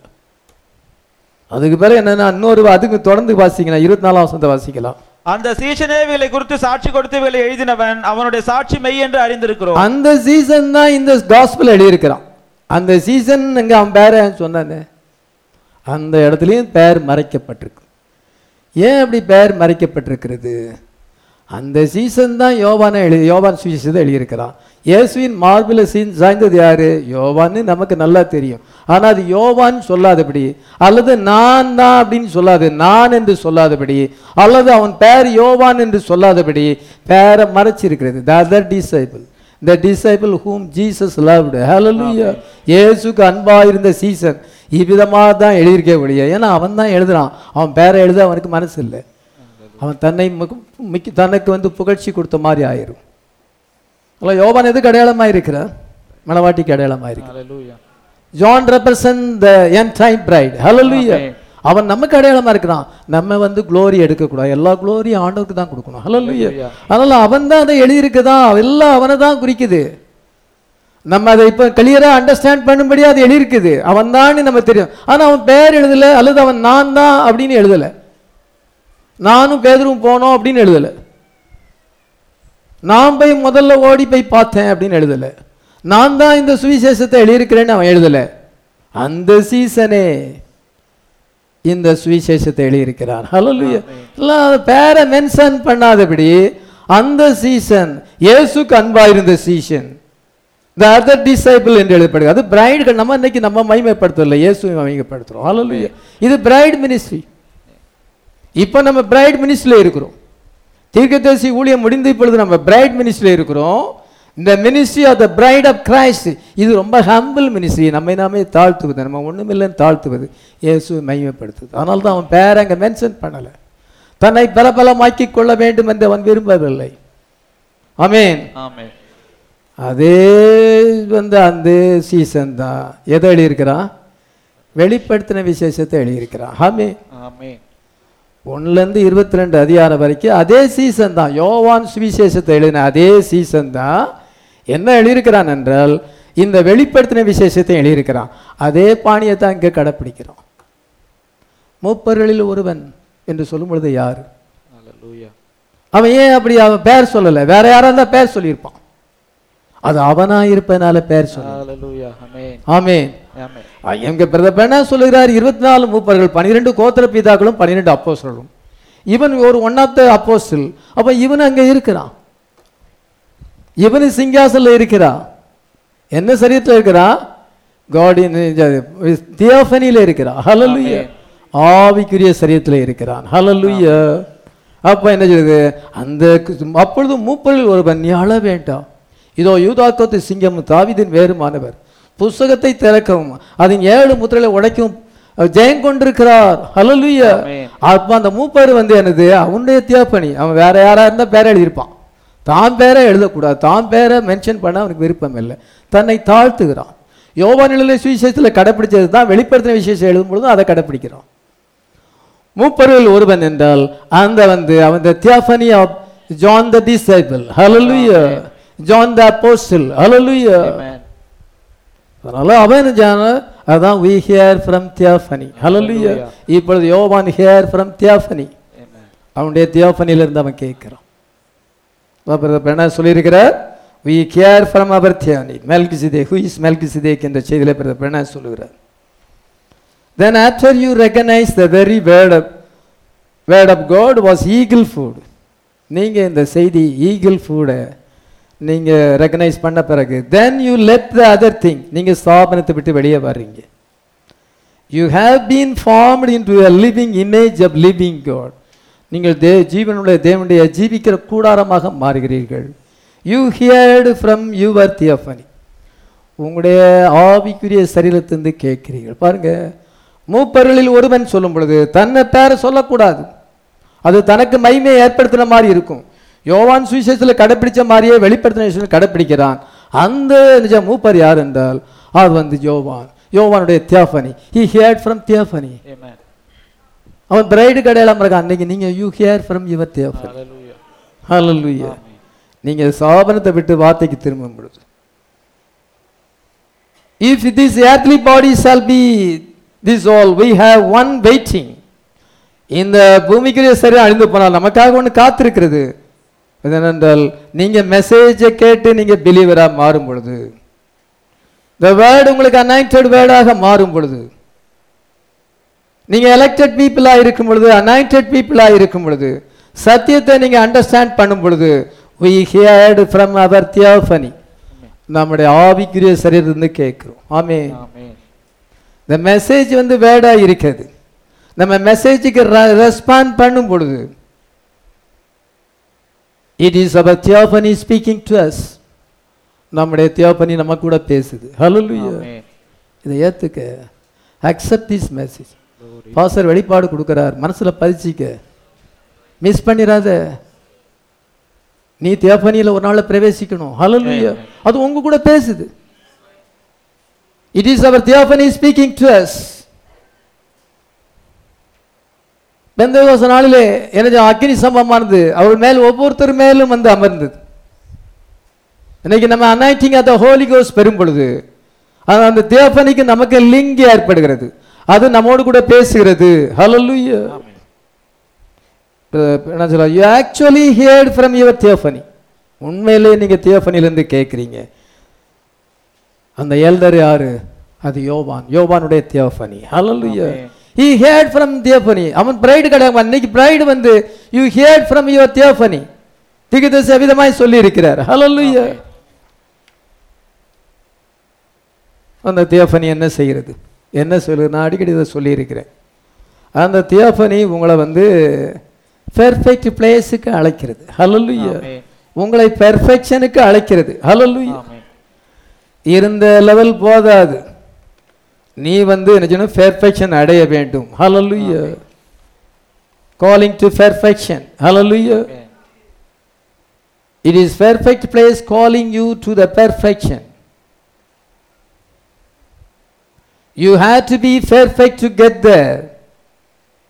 அது உங்களை வந்து என்ன சென்றால் பெர்ஃபெக்ஷனுக்கு அழைக்கிறது பெர்ஃபெக்ட் பிளேஸுக்கு அழைக்கிறது. நீ அங்கே வரணும். நீ இந்த மாதிரி லெவலில் இருந்தால் போதாது. நீ வந்து ஸ்பிரிச்சுவலாக மாறணும். அல்ல நம்ம சபை ஆவிக்குரிய சபை. இங்கே வார்த்தை போதிக்கப்படுகிறது. இந்த வார்த்தை எப்படி போதிக்கப்படுதோ அது உங்களை சேஞ்ச் பண்ணுகிறது. அதனால் you hear from your theophany உங்களுக்கு லிங்க் வந்துட்டு அது பாவம் செய்யாது அந்த சரீரம். அது பெர்ஃபெக்ட் பாடி அதில் ஒரு மிஸ்டேக் கிடையாது. அது பெர்ஃபெக்ட் பிளேஸில் இருக்குது. அதுக்கு உங்களுக்கு லிங்க் கிடைக்கிது. அது உங்களுக்கு கூட பேசுது. ஹலோ நீ வந்து பெர்ஃபெக்ஷனாக நீங்கள் பாவம் செய்ய முடியாது. அது உங்களை வந்து ஸ்டாப் பண்ணிடும் உங்களுக்கு ஆபத்து வந்தால் அது வந்து உங்களை ப்ரொடெக்ட் பண்ணிடும் மயிரிழில் தப்பிச்சிட்டோம். அவங்களோட ஏஞ்சலிக் பாடி வந்து உங்களை அங்கே காப்பாற்றுது உங்கள் கூட அது பேசு நீ போவாத அந்த இடத்துக்கு போவாத. அவங்க கூட சேராத. டேஞ்சர் இருக்கு ஆபத்து இருக்குது உங்கள் மனசில் அந்த தேஃபனி வந்து பேசுது. You hear from your theophany என்று தீர்க்கதரிசி சொல்லியிருக்கிறார். இதோ யோவான் கேட்டான் அவனுடைய தே- நீ அழ வேண்டாம். இதோ யூதா காத்து பிறவும் தாவீதின் வேறுமானவர் யூதாக்கோ சிங்கம் தாவீதின் முத்திரை தடுக்க அவர் வந்து என்ன செய்றார் என்றால் பாத்திரராய் இருக்கிறார் ஹalleluya ஜெயம் கொண்டிருக்கிறார். ஹalleluya. அதான் நம்ம சோர்ந்து இருக்கும் பொழுது அழும் பொழுது அது வந்து நம்ம கன்சோல் பண்ணுகிறது. We have a theophany. We are linked with our theophany. When you receive the holy spirit. Amen. ஆமென். நீங்க பரிசுத்தாய் பெறும் பொழுது நீங்க வந்து அதோடு கூட இணைக்கப்பட்டிருக்கிறீங்க. அதை வேணா என்ன சொல்லலாம் ஒரு டக்கு இருக்கிறதாம் ஒரு இழுபறி இருக்குங்கிறார். தன்னுடைய செயல என்ன சொல்கிறார் என்றால் ஒரு டக்கு இருக்கிறது. டக்குன்னா இழுபறி. நீங்கள் உங்கள் இஷ்டமாக போக முடியாது இழுத்துரும். காலரை பிடிச்சு இழுத்த மாதிரி இழுத்துரும். அதான் ஒரு டக்கு. நமக்கு ஒரு டக்கு இருக்கிறது. அந்த வனஜா தம்முடைய தியோஃபனி என்ன செய்கிறதில்ல நம்மளை வந்து அங்கே போக விடுறதில்லை. பாவம் செய்ய போக விடுறதில்ல நம்மளே போகணும்னு நினைச்சாலும் அது விடுறதில்ல. அங்கே ஒரு டக்கு இருக்கு இழுத்து பிடிக்குது. போக முடியாது. ஹலல்லுயா. சொந்த வழியில போக முடியாது. ஹலல்லுயா. ஒருத்தர் சொந்த வழியில போறாங்க. அவங்க மனம் போன எல்லாபடி வாழ்றாங்க. நம்மளால வாழ முடியல அவங்களால வாழ முடியுது. அப்படின்னா அவங்களுக்கு தியாபனி இல்லை. அவங்க வந்து தேவனுடைய சிந்தையில இருந்து வரல. நமக்கு தியோபனி இருக்கணும்னா முதல்ல தேவனுடைய சிந்தையில இருக்கணும். அப்படி சிந்தலை இல்லாதவங்களுக்கு சிந்தையில் இல்லாதபடி மாம்சத்தில் வரவங்களுக்கு என்ன பிரசங்க கேட்டாலும் என்ன மாதிரி கடிஞ்சு கொண்டாலும் அவங்க போற வழியிலே போவாங்க. அவங்களுக்கு ஒரு டக்கு இல்லை பிடிச்சு இழுக்கிறதுக்கு ஒரு டக்கு இல்லை. விதமாக சொல்லுகிறார். அவருடைய கோர்ஸ் இருக்கிறது அதை நமக்கு வாசிப்பதற்கு நேரம் இல்லை. பிரணாம் அந்த தியாபனிக்குள்ள போனார். பவுல் அந்த தியாபனிக்குள்ள போனார். நான் மூன்றாம் வானம் வரைக்கும் எடுத்துக்கொள்ளப்பட்டேன். நான் மாம்சத்தில் இருந்தேனா அல்லது ஆவியில் இருந்தேனா எனக்கு தெரியல. ஒரு சரீரத்தில் அங்கே போயிட்டு வருது. அங்கே வந்து நான் மூன்றாம் வானத்தில் பரதேசிக்குள்ளாக எடுத்துக்கொள்ளப்பட்டது அவரும் என்ன சொல்லுகிறார்? பதினாலு வருஷத்துக்கு முன்னால இருந்த ஒரு மனுஷனை அறிவேன் அப்படிங்கிறார். அவர் அவர் தான் அவர் பேரை சொல்லக்கு அவருக்கு மனசு இல்லை ரெண்டு குறித்த பன்னிரெண்டாம் அதிகாரத்தில் ரெண்டாம் வசனத்தை வாசிக்கும் பொழுது நமக்கு நேரம் கிடையாது. அதனால த- பவுல் வந்து உலகத்தில் உயிரோடு இருக்கும் பொழுதே அந்த தியாபனியில் போயிட்டு அவன் பல்லோகத்தில் போயிட்டு எல்லாத்தையும் பார்த்துட்டு வந்துட்டான். அதே போல பெருநாம என்ன செய்கிறார் என்றால் தன் மனைவியோடு படுத்திருக்கிறார். அநேக முறை உங்களுக்கு சொல்லியிருக்கிறேன். காலம் என்ன beyond the curtain of time என்ற செயலை சொல்லுகிறார். தலையில் கை வச்சு இப்படி படுத்துட்டு இருக்கிறாரு மனைவி பக்கத்தில் மேடா படுத்திருக்கிறாங்க. அவர் என்ன செஞ்சார் என்றால் மேலே போயிட்டார். அவர் ஒரு ஆவிக்குரிய சரீரத்தில் இருக்கிறாங்க தலை வந்து வழுக்கு தலை இப்போ அவர் தலையில் முடியெல்லாம் வந்துட்டு. அங்கே எங்கே இருக்குது ஓல்டாக இருக்குது அவருடைய சரீரம் இங்கே தான் இருக்குது. அவர் இன்னொரு சரீரத்தில் ஒரு இருபது அடி உயரத்தில் தான் போயிருக்கிறார். அங்கே பார்க்குறாரு அவர் சரீரம் அங்கே இருக்குது அவர் சேட்டை கழுத்தி அங்கே தொங்க போட்டிருக்காரு. அது கூட அங்கே தான் இருக்குது ஆனால் அங்கே என்ன சொல்கிறது this is the perfect love Amen. This is the of the holy ghost. Hallelujah. Amen. no one can enter into this place without this holy ghost without his perfect love. Hallelujah. Amen. இது பரிபூர்ணமான அன்பு. இதோ பரிசுத்தா பரு ப- பரிபூர்ண அன்பு இல்லாங்க perfect love இல்லாதவங்க இந்த இடத்துல வர முடியாது. இதுதான் பேப்டிசம் ஆஃப் த ஹோலி கோஸ் லட்சக்கணக்கான சிஸ்டர்ஸ் வர்றாங்க. எல்லாரும் டுவெண்ட்டீஸில் இருக்கிறாங்க. ரொம்ப பியூட்டிஃபுல்லாக இருக்கிறாங்க. முடி நீளமாக இருக்கிறது. அவங்க ட்ரெஸ்ஸு கால் வரைக்கும் கீழே பாதம் வரைக்கும் இருக்கு நீளமாக இருக்கிறது. கண்கள் வந்து ஸ்டார் மாதிரி இருக்குது. பல்லு முத்து மாதிரி இருக்கிறது. டயர்டே ஆகிறதில்ல. இளமையிலே இருக்கிறார்கள். இளமையினுடைய பூரிப்பில் இருக்கிறாங்க.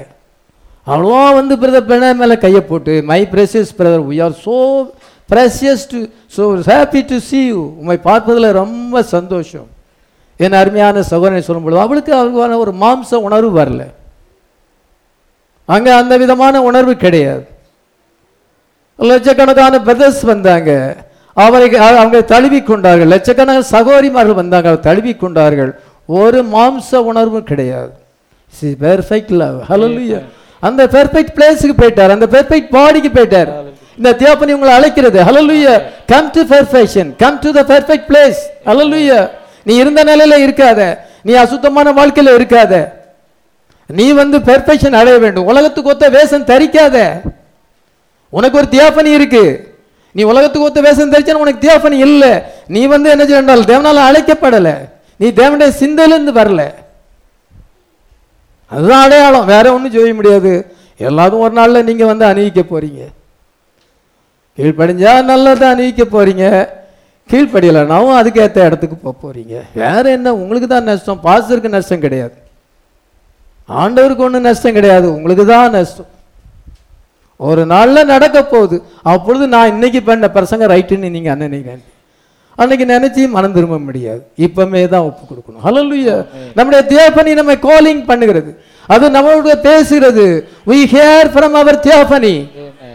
இந்த சபையாரோடு பேசுகிறது. இந்த சபை பெர்ஃபெக்ஷன் அடைய வேண்டும். இந்த சபை ராச்சல்ல பங்கு பெற வேண்டும். ஹalleluya உலகத்துக்கு ஒத்த வேஷம் தரிக்க கூடாது. நீ பெர்ஃபெக்ட் வேர்ல்ட்ல வா. நீ பெர்ஃபெக்ட் பீப்புளா மாறணும். பெர்ஃபெக்ட் பிளேஸ் இருக்கிறது. ஹalleluya எத்தனை பேர் அதை அழைக்கிறது? இந்த பர்சன் கேட்கும் பொழுது எத்தனை பேருக்கு அந்த டக் இருக்கிறது அந்த இழுபறி இருக்கிறது? ஆனதான் தியாபனி உங்க கூட பேசு. You hear from your theophany. பிரபன அந்த தியாபனிக்குள்ள போயிட்டு அவர் வந்துட்டார். அங்க அநேக சவமார் நம்மளே அங்க பார்த்திருக்கிறார். நம்ம தியாபனி அங்க இருக்கிறது. அதையும் அவர் பார்த்திருக்கிறார். உங்களில் அநேகரை நான் அங்க பார்த்தேங்கிறார். அதனால அவர் அந்த பிளேஸ் போயிட்டு இருந்தார் பவுல் அந்த பிளேஸுக்கு போயிட்டு வந்திருக்கிறார். ஹalleluya அதனால அது உண்மையானது. அது உண்மையான ஒரு பிளேஸ் இருக்கிறது உண்மையான பாடி இருக்கிறது. அதற்காக தான் நாம இங்க பிரயாசப்படுறோம். ஏன் சர்ச்சுக்கு வர்றோம்? ஏன் ரொம்ப தூரத்துல இருந்து சர்ச்சுக்கு வர்றோம்? ஏன் இந்த மெசேஜை நம்ம பிலீவ் பண்றோம்? அதை அடைவதற்காக. ஆமீன். ஆமென். கர்த்தர் நம்மை ஆஸ்வதிப்பாராக நம்மளாம் ஜெபிக்கலாம்.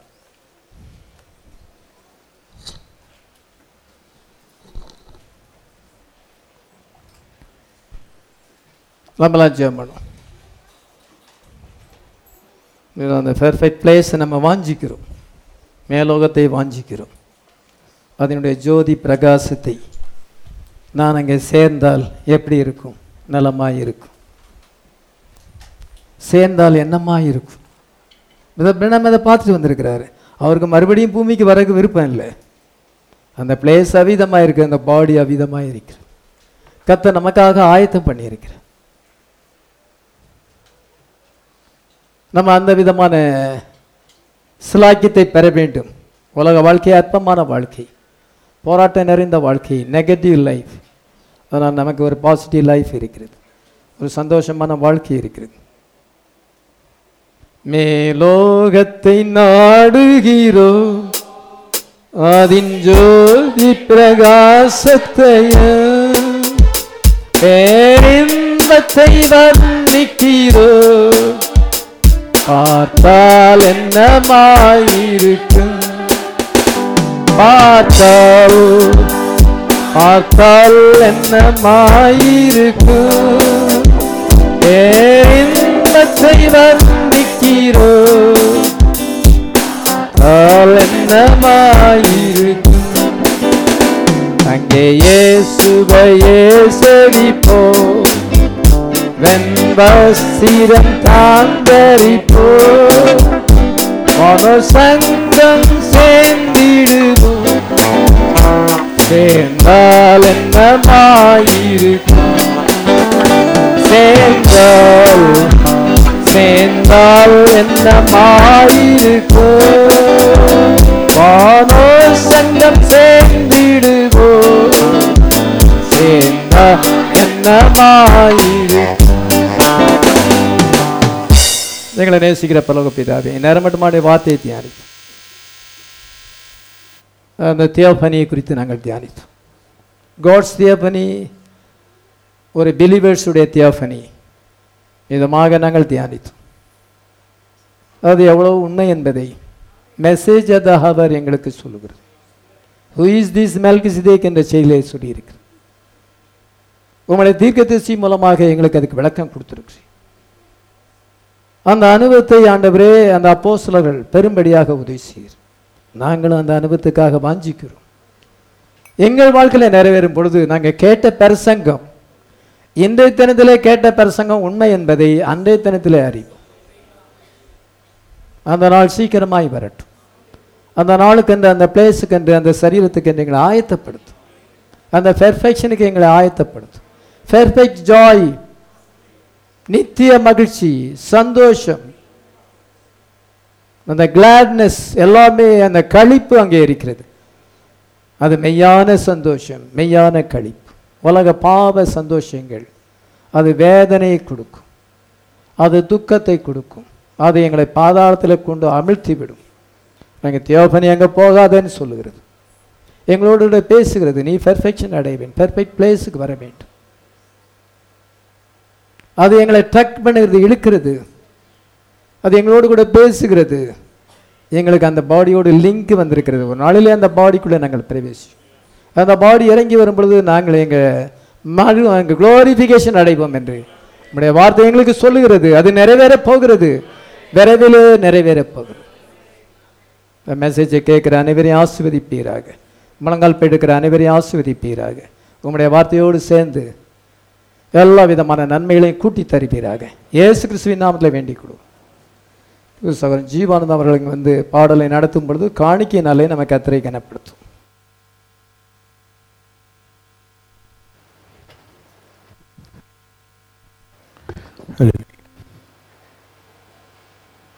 பாடல் முன்னூற்றி அறுபத்தி ஒன்பது.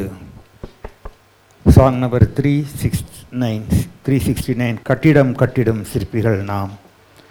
கட்டிடுவோம் கிறிஸ்தியசுவுக்காய் வெளிப்பாட்டின் மேல் கட்டிடம் கட்டிடும் சிற்பிகள்.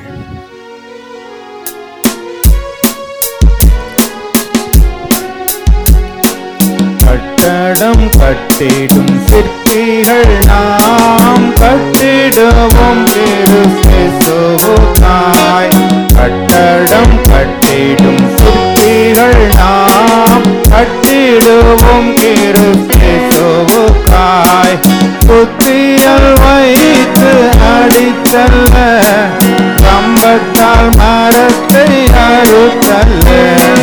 புத்தியல் வைத்து அடித்தல்ல கம்பத்தால் மரத்தை அறுத்தல்ல. கட்டடம் கட்டிடும் சிற்பிகள் நாம் கட்டிடுவோம் திருஸ்துவுக்காய் ஒவ்வொரு நாளும் கட்டிடுவோம் ஒவ்வொரு செயலாம் கற்களாலே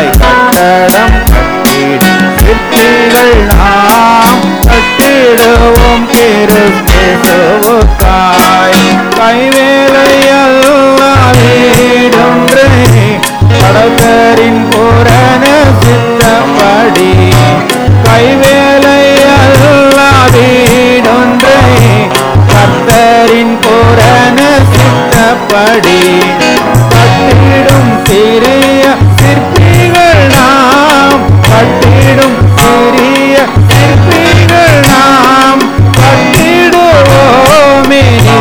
நித்தியத்திற்காய் கட்டிடுவோமே நித்தியத்திற்காய் கட்டடம் கட்டிடும் சிற்பிகள் நாம். கட்டிடுவோம் கிறிஸ்துவுக்காய் கட்டடம் கட்டிடும் சிற்பிகள் நாம்.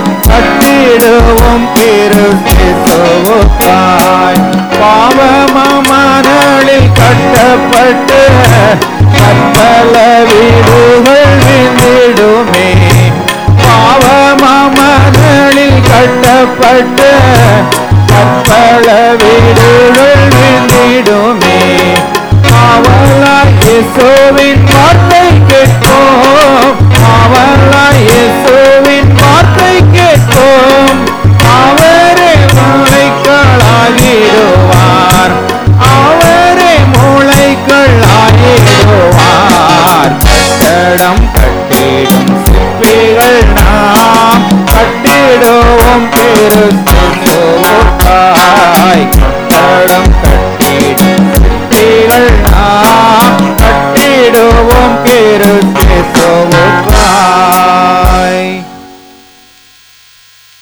ஜெபம் பண்ணும் எங்களை நேசிக்கிற பலக பிதாமே இப்பொழுது நாங்கள் ஏறெடுத்தானே. காணிக்கைகளை நீர் தாமே அங்கீகரிப்பீராக. ஆபேலே அவனுடைய காணிக்கைகளை அங்கீகரித்த தேவனை எங்களே எங்களுடைய காணிக்கைகளை ஆசீர்வதித்து கொடுத்த கரங்களை ஆசீர்வதித்து ஆயிரம் மடங்காக அதை திருப்பி கொடுப்பீராக. கேட்டதான வார்த்தைகளை ஆண்டவரே நீர் தாமே ஆசீர்வதித்து நித்திய ஜீவனுக்கு ஏதுவாக எங்களுடைய லைஃப்பில் அதை கிரியை செய்யட்டும். உங்களுடைய பிள்ளைகளுடைய ப்ரேயர் ரிக்வஸ்ட் எதுவாக இருந்தாலும் இயேசு கிறிஸ்துவின் நாமத்திலே கிராண்ட் பண்ணுவீராக சுகவீனங்கள் பலவீனங்கள் வேதனைகள் எல்லாத்தையும் நீர் அப்புறப்படுத்தும் ஊரில் இருக்கிறான என்னுடைய மூத்த சகோதரிக்கு நீர் சுகத்தை தார். கிரிட்டிக்கல் கண்டிஷனில் இருக்கிறாங்க. கத்தாவே அந்த சகோதரிக்கு நீர் இறங்குவீராக. நல்ல ஆண்டவர் ஆரோக்கியமான சூழ்நிலை தந்து நாங்கள் ஆராதிப்பதுக்கு ஆராதிப்பதற்கு நல்ல கிருவை நீ தர வேண்டும் ஆட்சேபிக்கிறோம்.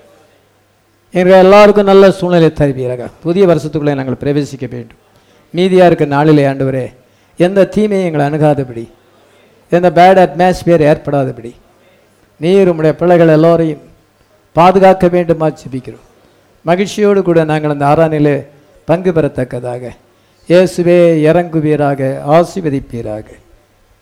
எல்லா விதமான தேவைகளையும் சந்திப்பீராக. கர்த்தர் நல்லவர் என்பதை ஒவ்வொரு நாளும் நாங்கள் ருசித்து பார்க்க. உமோடு கூட எங்களுக்கு ஒரு அனுபவத்தை பெறத்தக்கதாக. இந்த கிருபையின் நாட்களை நாங்கள் பயன்படுத்திக் கொள்ள உதவி செய்யும் ஆசீர்வதியும் கிருபையாயிரும் கத்ரா இயேசுவின் நாமத்தில் வேண்டிக் கொள்கிறோம் ஆமென் Glory to Jesus until life is love is wonderful love. All the glory to Jesus and love is wonderful love. மெய்யாரும் அவருக்கே கிறிஸ்து செலுத்துவோம் மகிமையாரும் என்றென்றும் அவருக்கே. கத்தர் தாமே உங்கள் எல்லாரையும் ஆஸ்வதிப்பாராக. ஆமீன்.